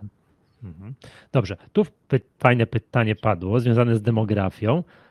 Dlaczego widzisz zagrożenie inflacją w tak starzejącym się społeczeństwie jak w USA, że baby boomers mają aktualnie 65-67 lat, a milenialsów jest mało i są zadłużeni pod korek. No w Polsce jest podobnie też. No w ogóle to jest jakby cechą tych wszystkich y, gospodarek rozwijających się, że jest to, są to starzejące się społeczeństwa. Są to starzejące się społeczeństwa. Ja wiem, że starsze osoby coraz mniej wydają, ale widzę, co robią banki centralne. Także to nie jest tak, że społeczeństwo, struktura społeczeństwa, owszem, ma duży wpływ na, na inflację. Jeżeli mamy starzejące się społeczeństwo, jak w Europie, jak w Japonii, jak w Stanach Zjednoczonych, to ono oddziałuje, powiedzmy, deflacyjnie na, na ogólnie na, na strukturę cen. Natomiast jeżeli masz 3 biliony deficytu, a tyle zapewne będzie w tym roku, jeżeli zamykasz gospodarkę, czyli produkuje się mniej towarów i usług, i jednocześnie pompowujesz poprzez różnego rodzaju zasiłki tak gigantyczny pieniądz w rynek, to to działa inflacyjnie. Mhm. Mhm. Okej, czyli niezależnie już od poziomu W społeczeństwa. Polsce też nie ma dobrej struktury, e, a mimo wszystko w ciągu roku 17% wzrosła ilość waluty w obiegu M3.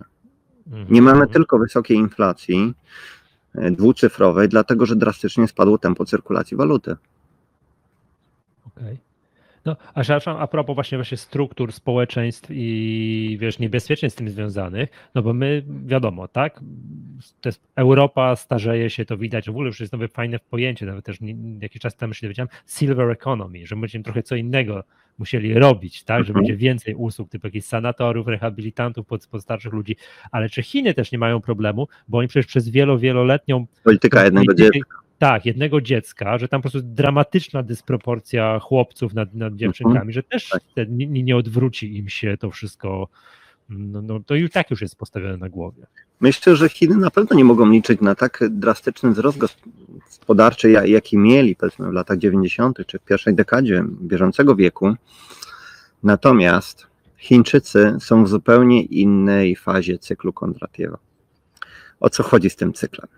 Jeżeli masz ciężkie życie, dorastasz, gdzie, gdzie generalnie wystarcza ci pieniędzy na jedzenie i wiesz, że musisz po prostu uczyć się intensywnie, zasuwać później, żeby do czegoś dojść i do czegoś dochodzisz rzeczywiście, to masz dobry przykład. Ten przykład w miarę przekazujesz swoim dzieciom. Pierwsze, drugie, trzecie pokolenie po prostu pracuje. Trzecie już ma pewne tendencje. My chcemy trochę od państwa, my chcemy socjalizmu. Czwarte to już jest nies- niesamowicie słabe pokolenie. Tak, Które- balance, oni więcej life niż Dokładnie. work, także tak. Mhm. Dokładnie. Nam tam się należy, bo jesteśmy ludźmi. My chcemy koniecznie iPhone'a 11, bo już 10 to, to jest zbyt, zbyt stary. My się ustawiamy w kolejkach i czekamy przez 10 godzin po to, żeby kupić, nie wiem, nowe PlayStation. I to jest przykład zazwyczaj czwartego społeczeństwa. I to jest społeczeństwo, które upada. E, I taki, z takim typem społeczeństwa mamy do czynienia w wielu krajach zachodnich. Europa Zachodnia, Stany Zjednoczone. Kiedy ci ludzie, którzy przeżyli okrucieństwa II wojny światowej, którzy musieli później bardzo mocno zasuwać, oni już powoli wymierają. Ludzie, którzy się urodzili powiedzmy pod koniec lat 90., czy na początku obecnego wieku, to są już niestety ludzie, można tak może nieładnie powiedzieć, ale słabi. Oni mieli w wielu przypadkach podane na tacy.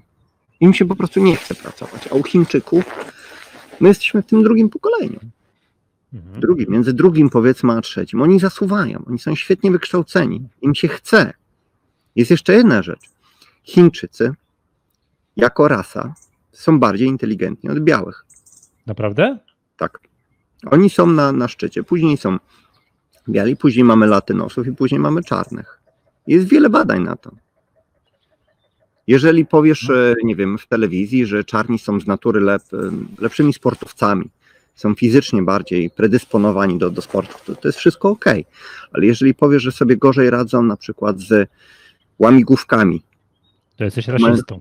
to, to jesteś rasistą, oczywiście, Mhm. że tak. Dla, dlatego o takich e, rzeczach się nie mówi. Natomiast są, są setki dowodów, są setki badań po- potwierdzających to, to, co powiedziałem. Dlatego, mimo tego starzejącego się społeczeństwa, mimo tej polityki jednego dziecka, które teraz uderza bardzo w Chińczyków, ja uważam, że gdyby miał inwestować w Europie, w Stanach Zjednoczonych bądź w Azji Południowo-Wschodniej, no to, to zdecydowanie Azja.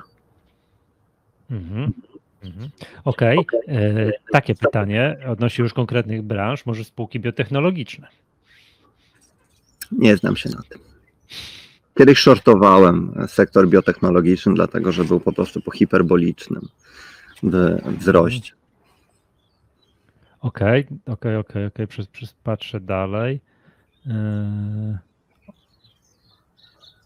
O, proszę bardzo, tutaj nie, wiem, chciałbym potwierdzenie lub zaprzeczenie, że chyba na filmie Wielki Reset odradzałeś obligacje indeksowane inflacją. Oczywiście. Ja nie chciałbym mieć w swoim portfelu obligacji indeksowanych inflacją.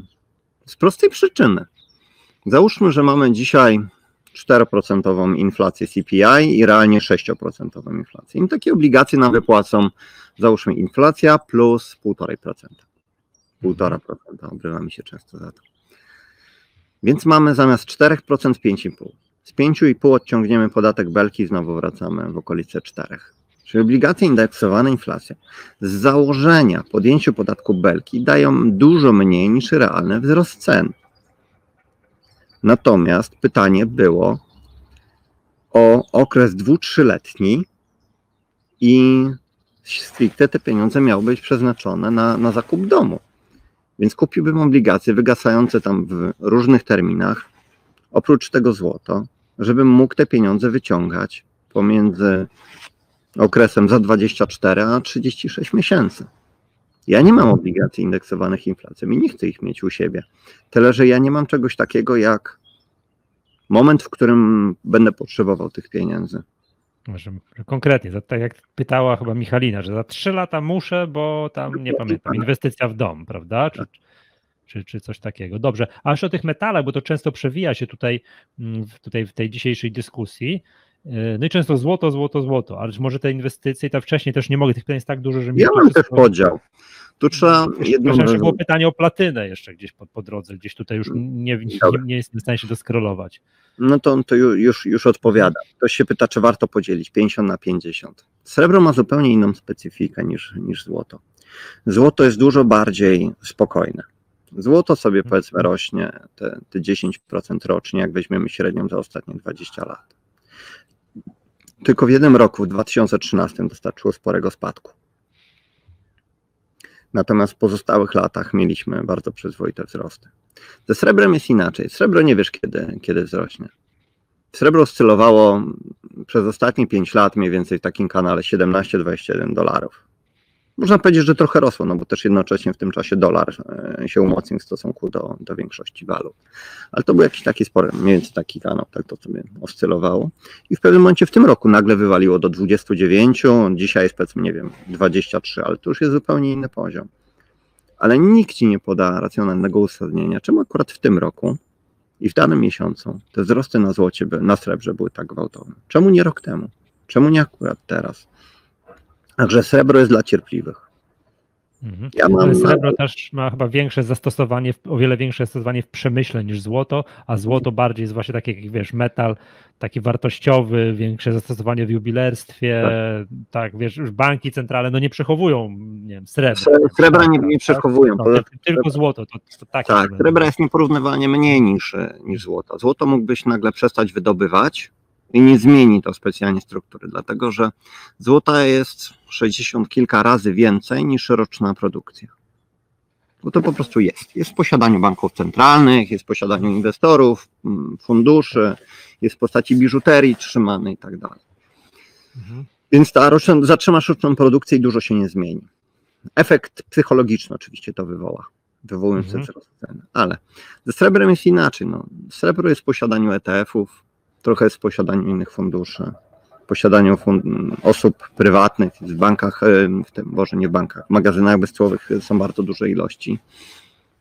Ale generalnie, jeżeli zatrzymałbyś produkcję, no to cena natychmiast eksploduje, bo połowa popytu na srebro to jest właśnie przemysł. Cała elektronika, bez, Mhm, bez tego nie może się obyć i tutaj ma zerową elastyczność cenową. Chcąc zrobić telefon, potrzebujesz srebro, nieważne czy ono kosztuje 20 czy 300 dolarów za, za uncję. Natomiast ten popyt przemysłowy nie ma odzwierciedlenia na cenę. W 2013 roku na przykład, kiedy zabrakło fizyka, no bo był atak na, na cenę srebra, cena srebra bardzo, bardzo silnie spadała, to był moment, w którym fabryka Apple'a bodajże w Korei musiała wstrzymać produkcję monitorów na 3 tygodnie, bo im się srebro skończyło i nie byli go w stanie pozyskać z rynku. A mimo wszystko cena, cena spadała. Natomiast w długim terminie, widząc na przykład gold-silver ratio, czyli cenę, relację ceny złota do srebra, widzimy, że, że złoto jest nadal tanie w relacji do srebra. Mam i Mhm. złoto, i srebro, trzymam jedno i drugie. Mhm. Ale to na przykład ten, Bo nie wiem, co przyniesie przyszłość. Uważam, że będziemy mieli wzrosty jednego i drugiego i wręcz uważam, że wzrosty na srebrze będą większe niż na złocie, co nie znaczy, że, że jestem tego w 100% pewny. Akcjonariusze KGHM-u się ucieszą, bo jednak oni tego srebra trochę tam produkują. No chyba, że nagle rząd wymyśli kolejny podatek od kopalin. Tak, zwiększy, oczywiście. To No. zawsze może być. Tak, właśnie, tu padło takie pytanie mm, na Wall Street, tam w środę dyskutowaliśmy o tym, że nie pakowałbyś spółki Skarbu Państwa, przepraszam, bo politycy drenują je w podatkach, na przykład, o właśnie, przed Mhm. sekundką wywołany podatek od kopalin i, e, w KGHM-ie. Czemu to się nie odnosi do, na przykład do Gazpromu? Że politycy mają tam masę możliwości, tym razem ro, rosyjscy, a nie polscy. Nie, no, od wielu, wielu lat jakieś 20% realnego zysku Gazpromu rozchodzi się do znajomych z otoczenia Putina. No. Przecież każdy o tym wie. Mhm. Ale robią to w miarę sensowny sposób, że większość e, gotówki jednak zostaje w Gazpromie. Tam ci nikt nie nałoży podatku od ropy i gazu po to, żeby wydrenować to, to w 100%, bo Gazprom ma być silny, bo Gazprom jest elementem nacisku na pozostałe e, kraje, Poza Mhm. tym, jak patrzę na marżę brutto, marżę netto od lat, to, to widzę, jak dobrze ta spółka jest zarządzana na, na tle innych firm, na tle BP, Chevrona, Exxona. Mhm, mhm. No, e, Exxon ma problemy, bo no, Exxon padł trochę taką ofiarą tego, że w Stanach cała masa spółek wypłaca kwartalną dywidendę i Mhm. wypłaca, choćby tam się waliło, paliło, to oni od 50 lat wypłacają. Tak zwani arystokraci dywidendowi. Tak jest. Tak, te Coca-Cola, McDonald's, te wszystkie, Tak. wiesz, Procter Gamble, ci, ci, ci, ci, ci giganci amerykańskiej gospodarki i tak dalej. I Exxon jest taką spółką, ma teraz problemy finansowe i nawet się zadłuża, żeby wypłacać dywidendy, żeby nie przerwać tego, tego, tego ciągu wypłacania dywidendy. To już powiem, aj, to już To jest, jest tak, no to już jest na pograniczu tego, żeby, no, Tak, ale wiedzą, że jeżeli tego nie zrobią, to wylecą, to statą, stracą status dywidendowego arystokraty, na Tak. którego latami pracowali tak, i inwestorzy automatycznie zostanie wyrzucone z tego pięknego grona i wiele funduszy, które inwestuje tylko w takie spółki, nagle e, pozbędzie się akcji Gaz e, Exxona, co spowoduje obniżkę, znaczne obniżenie kursu akcji. Tak, tam jednak to, ta presja inwestorów na dywidendę, na tego typu rzeczy jest po prostu niesamowita. To jest w ogóle zupełnie inny poziom tego, te, tego co, co, Nie, nie u wszystkich, bo, bo ciągle większość Wall Street jest po stronie tych modnych spółek gwałtownie rosnących. No typu- fangi, no no, wiemy jak to, fangi, tak, tak, tak, tak. oczywiście. Nie? Amazon nie płaci dywidendy, a kurs w kosmosie, prawda? Tak, natomiast to, to się za jakiś czas zmieni. No. Mhm, Pod koniec 99 roku też się wszyscy zachwycali spółkami typu Growth. mhm. Się wraca jak... Michał, wraca, rozmawiamy już jasne. prawie półtorej godziny. Może zrobimy sobie 5 minut przerwy. E, Możemy zrobić przerwę tutaj w tym, w tym miejscu. To rozumiem, że wracasz do nas za 5 minut. A, wró- wrócę za 5 minut. Dobra, nie ma, nie ma, nie ma, nie, nie ma sprawy. Słuchacze też, też chętnie sobie zrobią krótką przerwę. Dobra, drodzy słuchacze, przerwa na szybką kawę w takim razie. Witam ponownie. Witam, witam. E, Czarek, co, co by nie było, proponuję ustalmy godzinę 12 jako Okej. graniczną, dobrze? Jeżeli będzie więcej pytań, to po prostu Dobrze. mówimy się na inny termin, bo to faktycznie nie możemy tak, ca, tak cały dzień, a pytań nie jestem, co ci nie było, nie byłem w stanie się przeskrolować przez wszystkie pytania. Tak, No. tak, tak, tak, tak, tak, tak. Ale taki, to jest chyba bliskie ci mm, pytanie. Y, Hiszpański rynek nieruchomości i potencjalny zakup. Biorąc pod uwagę ostatnie wiadomości, są takie, że miesięczny pobyt w hotelu jest tańszy niż wynajęcie mieszkania. No aż to nie chce mi się wierzyć, no ale Nie, wiesz co, nie, nie, nie jest aż tak dobrze, dlatego że większość hoteli jest w tym momencie zamknięta. mhm. Nor- normalnie w sezonie, przynajmniej na Balarach, ja, ja mieszkam na Majorce, więc o tym regionie mogę się wypowiedzieć. Mhm. E, Wygląda to tak, że od maja do końca października były zawsze otwarte 100% hoteli.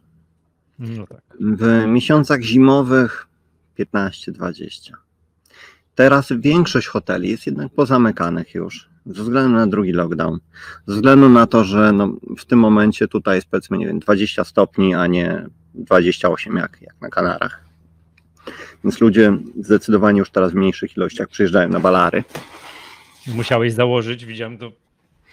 Tak, wiem, musiałem założyć, dlatego wiesz co, w cieniu jestem w tym momencie. A, A, a nie, nie, tak? Mówiłeś? Przepraszam, pływałeś przed, przed naszym spotkaniem. tak, tak. Mhm. No, Rano, żeby się obudzić, mm, albo, albo się bardzo mocno chłodzę, albo, e, albo pływam. wy- wychodzi na to samo, powiedzmy, nieważne. W każdym razie nie miałem czasu się, się ogrzać, dlatego siedzę jak siedzę. Mhm. Mm, Normalnie po prostu o, o tej godzinie siedzę w, w drugiej części, ale no, na leżaku nie wypada prowadzić e, transmisji, a w tym momencie akurat mam, mam dzień tutaj. A to powiem No. ci w Polsce u nas pierwszy śnieg dzisiaj, dzisiaj rano. O Jezu. To wiesz co, ja już zostanę przy tych 20 stopniach. Dobra, wróćmy. Y, y, Gdybym chciał sobie kupić nieruchomość na wynajem, gdzieś, nie wiem, jakaś Hiszpania albo właśnie. Nie ma sensu. Michał, Nie ma sensu, okej. nie, nie ma absolutnie żadnego sensu, dlatego że w moim regionie fajny dom zaczyna się powiedzmy od pół miliona euro, Mhm. no powiedzmy 2, 2 miliony 200 złotych, a wynajmniesz go za 1300 Euro. miesięcznie. No. Jak w Polsce.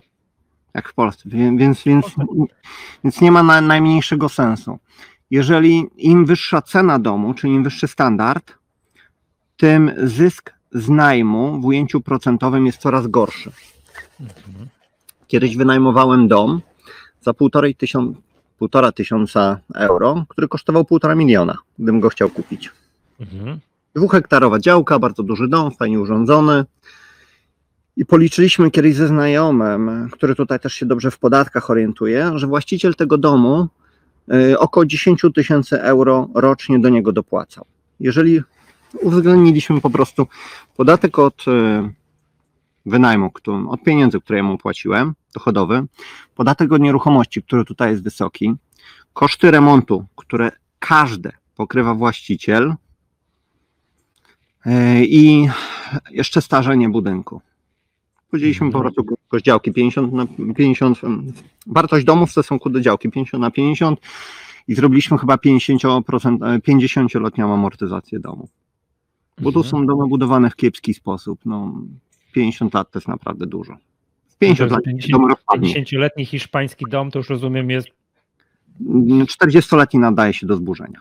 Ok, no właśnie, ale wiesz co, bo to jest inna sytuacja, przepraszam, niż w Polsce, bo po pierwsze ceny nieruchomości są niższe, tak? To, te, te, te, to, to jest pierwsza sprawa, a po drugie, tak jak ja rozmawiałem, to te wakacje, no, nie teraz o listopadzie, grudniu, bo to jest zupełnie inna sytuacja, ale te la- wakacje nad polskim morzem, z racji tego, że Polakom zamknęły się te kierunki wakacyjne Mhm. południowe, no bo już albo nie mogli, albo się bali, albo tam nie było jak polecieć, no to nad polskim morzem było szaleństwo. Obłożenie 100%, ceny zdecydowanie wyższe niż w zeszłym roku.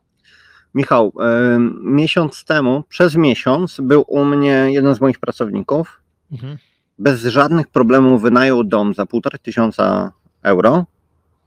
Dom jakieś 120 metrów, Tak na jaki tydzień? Na piękne tydzień. okolice. Na miesiąc. Na miesiąc. A, przepraszam, to jest taniej niż w Polsce. No właśnie. To taniej niż w Polsce, bo ja Może, może te- dlatego ja tutaj wynajmuję po prostu od 7 lat e, domy zamiast, e, zamiast coś e, kupować. Chcę Mhm. coś kupić. I mam znajomego, który zajmuje, specjalizuje się w wyszukiwaniu takich perełek licytacji, wie w jaki sposób to, do jakiej kwoty licytować, jakie nieruchomości. Część kapitału masz wtedy zamrożoną, bo tutaj ten proces kupienia cały trwa około roku, teraz ze względu na COVID półtorej. I jest w stanie on kupić na tyle niskich pieniądzach, żeby uzyskiwać mniej więcej 9-10% realnej rentowności netto z najmu. Mhm. No to już tak. Ale to musisz kupić znacznie poniżej 50%. Poniżej. I kupić konkretne nieruchomości. Nie drogie, tylko jeżeli już to małe jakieś apartamenty, coś blisko morza. I Mhm. wtedy jesteś w stanie uzyskać odpowiednie ceny. Ktoś pyta, co z Jasne. cenami akcji Mhm. podczas takiego do... No tutaj akurat rozmawiam o nieruchomościach, a nie akcjach. Przepraszam, to mi się kliknęło, wyświetliło, nie chciałem tutaj, także. Okej. E, Dobra, także no, ten temat nieruchomości tutaj mamy chyba, chyba wyczerpany. No, ja tak powiedziałem, ja szukam cały czas, ale to, to jest tak jak z rejtami. Ja na rejty polowałem 3 lata, czekałem na jakiś taki konkretny spadek. I kiedy on doszedł, rzeczywiście, kiedy się no 30% wtedy je kupiłem. I być może tutaj będzie analogicznie z e, nieruchomościami. Jeżeli uda mi się coś kupić naprawdę w bardzo niskiej cenie, to to, to kupię, ale bez Okej. spiny. Okej, rozumiem. Przynajmniej tutaj takie pytanie, że na konferencji po- polecałeś spółkę GPW. Przyznam się szczerze, nie pamiętam, ale to Rozmawialiśmy chwilę. Albo Tak? może, może w TVN o tym rozmawiałem, nie wiem. A tam udział Skarbu Państwa jest powyżej 50%. Dlaczego Nie, Nie, jest pomysł? 30%.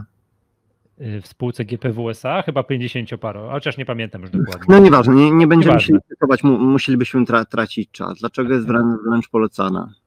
Bo jest dobrze wyceniona, nie jest jakoś skrajnie tania, ale cena do zysku tam była na poziomie chyba 10 czy 11%. Byłem na konferencji raz, gdzie poznałem ludzi, którzy zarządzają tą giełdą i nie mam o nich dobrego zdania. O ile bardzo wysoko oceniałem poprzednich dwóch prezesów, o tyle obecnego oceniam nisko jeżeli chodzi o umiejętności zarządcze, czy, czy ogólnie o poziom merytoryczny, więc zakładam, że gorzej być nie może. Uważam też, że polski rynek akcji, jak i cały nasz region jest atrakcyjnie wyceniony. To oznacza, że on jest atrakcyjnie wyceniony, bo nie ma ludzi na giełdzie, a przed nami zerowe stopy procentowe. Więc mamy tani rynek akcji, zerowe stopy procentowe, więc uważam, że polski rynek akcji będzie rósł mamy naprawdę dobre wyceny. Mhm. Im więcej osób zacznie inwestować na GPW, tym będziemy mieli wyższe ceny. I coraz więcej osób te wyższe ceny będą przyciągać. Giełda zarabia na wolumenach transakcyjnych. Tutaj O, Ra- Rafał, dzięki. 50. Dzięki, dzięki serdecznie. Tak, tak. Giełda zarabia na wolumenach transakcyjnych, czyli ma pewien wolumen te mm, Ja transakcji. Przepraszam, i, i ty miałeś rację.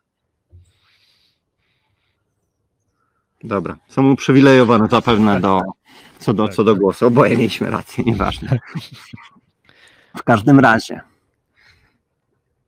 przy bardzo małym wolumenie transakcyjnym GPW wyrabia zysk na pokrycie kosztów transakcyjnych, ko, kosztów, przepraszam, utrzymania całej giełdy, całej infrastruktury i generuje jeszcze zysk jakiś. Więc zakładam, że jeżeli wolumen transakcji wzrośnie dwu, trzy czy czterokrotnie w perspektywie kolejnych kilku lat, to bardzo silnie wzrosną zyski GPW. Mhm. I dlatego między innymi uważam, że dzisiaj GPW jako spółka nie jest absolutnie najtańszą, ale jest dobrą spółką, żeby tam ulokować powiedzmy, nie wiem, 1% kapitału. Mhm. To też taka uwaga, no, że giełda jest w pewnym sensie monopolistą w Polsce, tak? To trzeba mieć uwadze, ale z kolei jako przeciwargument po- podam tak, że bardzo dużo młodych ludzi, którzy się interesują i tak zaczynają się interesować y, giełdą, tak to trafiają do nas do stowarzyszenia, to pyta bardzo dobrze, chciałbym kupić akcję Apple'a. Jak to zrobić? Tak? Gdzie to, Hmm. więc, to, więc jakby y, tak jak nie wiem, z mojego pokolenia, jak ja zaczynałem się interesować, to no chciałem skupić, o, jak tu się ten KGHM, czy kiedyś tam Elektrim kup- kupowało, Mhm. tak dzisiaj to już nie jest oczywista sprawa. Dzisiaj ludzie się odwracają, patrzą tam za ocean, bo kupno akcji Facebooka nie jest już jakimś science fiction, tak jak, tak jak, tak jak e, Tak, ale tak zobacz, kiedyś, tak? Ludzie interesują się Amazonem, interesują się Applem, bo ich ceny rosły bardzo. W 2007 roku, czy, czy interesowali się spółkami amerykańskimi? Nie, bo to był moment, kiedy mieliśmy końcową fazę cyklu e, rynków emerging markets. Przecież w 2007 roku indeksy amerykańskie były dopiero na takim samym poziomie jak w 2000 roku. Polski indeks akcji był nieporównywalnie wyżej niż te 7 lat wcześniej. W Polsce mieliśmy wysokie ceny. Mieliśmy cenę do zysku, czy CAPE na poziomie 30. Mieliśmy megabańkę, ale nie tylko w Polsce, w Brazylii, w Chinach, Indiach, Rosji, na większości krajów rozwijających się. I to był moment, kiedy ogromne, ogromna ilość transakcji odbywała się na GPW. I uważam, że to jest tylko kwestią czasu, kiedy ludzie znowu wrócą na polską giełdę, zarówno inwestorzy indywidualni, jak i różnego rodzaju fundusze. A oni generują obrót. Tak, Każda jak mówi, transakcja oznacza zysk GPW. Mhm. Więc jeżeli w, dzisiaj można powiedzieć, że wszystko co złe chyba dla GPW mogło się wydarzyć, to się wydarzyło. Mieliśmy wieloletnią bestę na polskich akcjach. Akcje są tanie. Zarząd jest jaki jest. Także to jest moim zdaniem tak jak w 2015 roku Gazprom. Mhm. Sankcje na Rosję. Każdy boi się inwestować, bo niedobry Putin ci na pewno znacjonalizuje akcje. Kryzys walutowy, czyli ta, tani rubel. niskie ceny ropy, niskie ceny gazu, problemy z budżetem. Mhm. To, są mnie, to są dla mnie właśnie momenty do, do wejścia na zasadzie kup i zapomnij. Mhm. Tutaj akurat Wojtek jak zawsze podaje, że są te, te, te hosty są naprzemienne. Jedna super dynamiczna, a potem taki marazm. Tak jak mieliśmy w 2006-2007 super dynamiczną hostę, o której mówiłeś, no to później kolejne lata Stany nam odjechały, a my, a my tak to no, w bok można powiedzieć. Nie Teraz marazm. W jednym cyklu kapitał migruje do Stanów Zjednoczonych i do spółek technologicznych, w drugim migruje do spółek właśnie. typu value i głównie w rynkach emerging markets. Tak, i to w spółkach takich, jakąś hutę, kopalnie, czy coś, gdzie tam mało elektroniki jest, Tak. prawda? Że to, Surowce i typowe spółki, które produkują takie zwykłe, nudne dobra, ale takie, które są każdemu potrzebne. Mhm, tak, tak, jakieś ubrania, coś takiego. Dokładnie. To też przy, przyjdzie faza też na, na, tak, na takie spółki. A co Dobrze. ważne, w długim terminie takie spółki typu value dużo lepiej sobie dają radę od spółek typu growth. Bo spółki typu growth, jakbyś wziął tak dane za 80 lat, to generowały około 8% zysku kontra 13, nawet do 14 w przypadku małych spółek typu value. Bo te spółki typu value nieustannie wypłacają dywidendę. I ta dywidenda ma w długim terminie ogromny wpływ na wynik z inwestycji. Mhm. Tak, tak, jak się weźmie tam, nie wiem, jakieś tam stopy zwrotu, nie wiem, z rynku amerykańskiego, nie wiem, takiego długiego okresu, typu 80 lat, no to ten procent, który zapewnia dywidendę, no nie pamiętam teraz 40. szereg, ale E, Jest og- 42 dokładnie. dokładnie. O, za właśnie. ostatnie 100 lat. 42% zysku z inwestycji w Mhm. akcje amerykańskie pochodziło właśnie z dywidendy. dokładnie. dokładnie. Szczególnie dużo pochodziło w latach 70., chyba 73%, dlatego że w latach 70. mieliśmy stagflację. Pod koniec lat Mhm. 60. mieliśmy bardzo drogie akcje, tak jak dzisiaj, i później przez kolejną dekadę akcje stały w miejscu. Bo Mhm. góra, dół, góra, dół i to mimo wysokiej inflacji. Po uwzględnieniu inflacji te ceny akcji spadło ponad 70%. Nominalnie się utrzymały w miejscu. Więc za 73% zysku tej dekady lat 70. odpowiadało właśnie dywidendy. No. Kolejny argument za fajnymi dywidendowymi spółkami. No. Przepraszam, znowu będziemy tak skakali po tematach. Mm, Okej, nie będzie nudno. Tak jest. Jak długo ten potrwa ten taki stan, że cały czas niskie stopy procentowe i no jak, jak, jak to jak się na to zapatrujesz? Ile to Cztery jeszcze pięć lat. będziemy? Jeszcze 4 O to długo. No, tak myślę. Aczkolwiek nikt nie wie tak naprawdę, kiedy ten system się złamie. Trzeba go złamać, trzeba zniszczyć gospodarkę, po to, żeby ludzie sami zaczęli prosić o nowy system. Politycy, zróbcie coś z tym. No i wtedy politycy wyciągną rozwiązanie, które jest dzisiaj gotowe, tylko najprawdopodobniej ludzie nie są jeszcze gotowi na ich przyjęcie. Za każdym Mhm. razem, jak się odbywa przejście do nowego systemu. Mhm. Dobrze. O. Proszę bardzo. Czy w przypadku wielkiego resetu należałoby sprzedać wszystkie akcje, czy jednak akcje przetrwają tak jak złoto, tylko zmienią się ich wyceny w nowej wartości? Akcje, nieruchomości, złoto, czy wszystkie aktywa materialne, one przenoszą wartość w czasie. Mhm. Nieważne, czy to jest wartość wyrażona w złotówce, w dolarach, bitcoinie, czy w krypto, w złotówce być może przyszłej. Także ja sprzedaję akcje wtedy, kiedy one są po prostu nieatrakcyjne, czyli kiedy są po prostu drogie. To jest dla, dla mnie wyznacznik. Ja nie wiem, jaki system dokładnie planują nam, nam globaliści. Oczywiście no, są oszołomy pokroju Klausa Schwaba, którzy planują wyeliminowanie całkowicie własności prywatnej. Mam nadzieję, że, że ludzie się w porę obudzą, bo jak nie, to, to będziemy mieli no, Rosję bolszewicką 2.0, czego nikomu oczywiście nie życzę. E, także no, ja staram się trzymać po prostu te aktywa, które są atrakcyjne względem innych. Dla mnie wyceny, czy to w złotówkach, czy w dolarach, nie mają żadnego znaczenia. Ważna jest wartość danego aktywa. Patrz, przykładowo akcji w odniesieniu do złota albo, w odniesieniu do surowców. Tak samo procentowy jakiś udział w portfelu. Mhm. Krypto To nie chce mieć więcej niż 10%. Dlatego między innymi korzystając z ostatniej okazji tego rajdu po prostu zredukowałem trochę.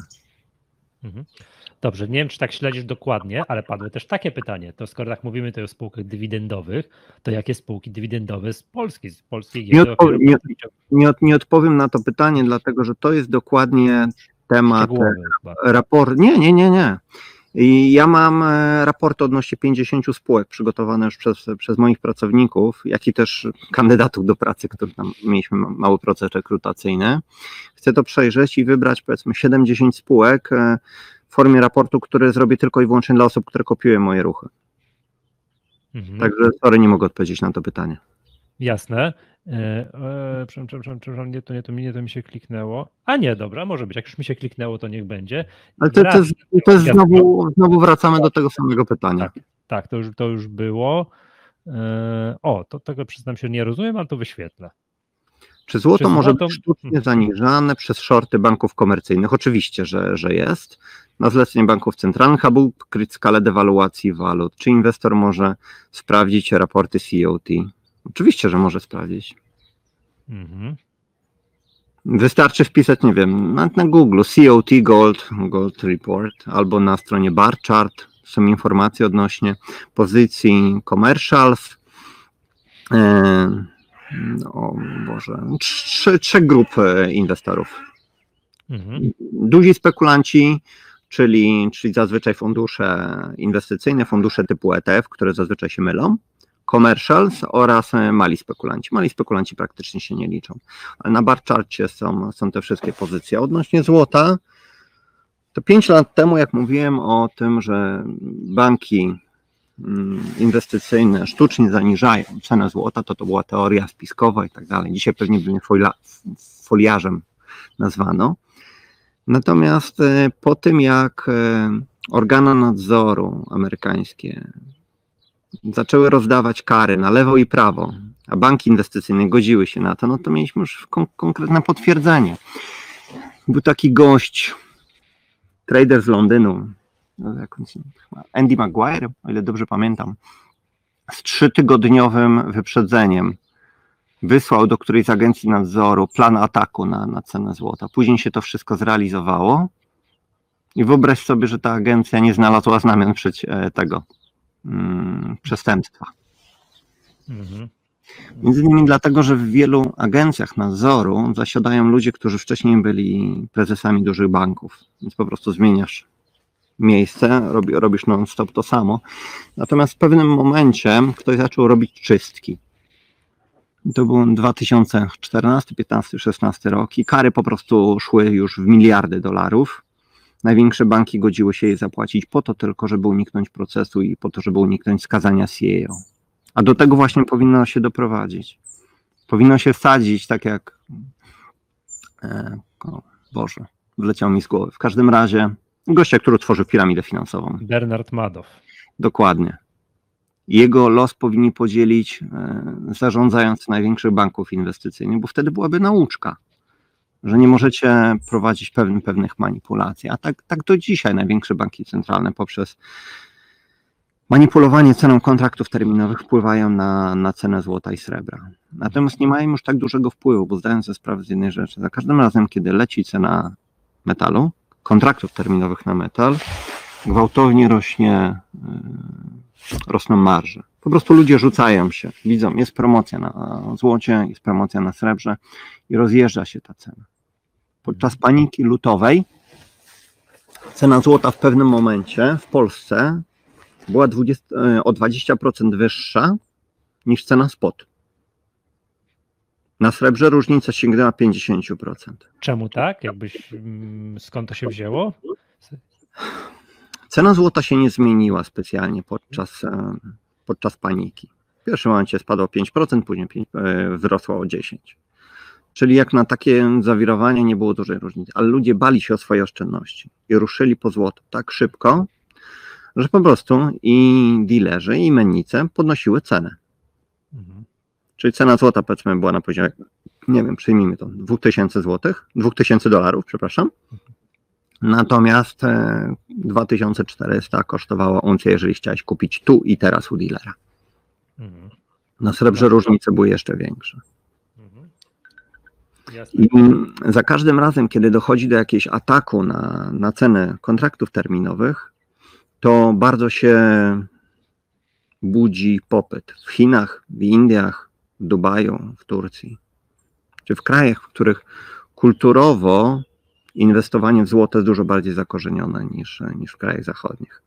I wtedy globaliści też mają duży problem z tym, bo jeżeli dojdzie do zbyt dużego rozjazdu, to stracą kontrolę nad kontrakt, kontraktami terminowymi. Mhm. Bo masz przykładowo inwestora, który tutaj sobie kupił część metali szlachetnych, znaczy monet, a tu kupi przykładowo fundusz złota, który bazuje na kontraktach terminowych i widzi, że cena jednego rośnie, cena drugiego stoi w miejscu. Co robisz? Widzisz, że No, to chyba tańszego. od, odzwierciedla. Skoro nie odzwierciedla ten ETF czy jakiś fundusz złota, realnej ceny złota, to się go pozbywasz. I automatycznie zarządzający funduszem muszą ileś zamknąć longów, czyli kontraktów, które grają na wzrost cen złota. Jak zamykają, to doprowadzają jeszcze do większego spadku ceny. Jeżeli ten rozjazd w pewnym momencie będzie zbyt duży, no to COMEX nie będzie miał wyboru, tylko zawiesić notowania kontraktów na, na złoto. Czy do tego kiedyś dojdzie? No nie wiem, już wiele razy mieliśmy takie sytuacje podbramkowe, jednak władze COMEX-u pokazywały, że dają radę. Dobrze, słuchaj, takie pytanie jest, ja zadam je trochę inaczej. Czy zdarzyło ci się kupić jakąś, jakieś akcje po spadku o 90%? Mm, wielokrotnie. Tak? O. GDXJ na przykład.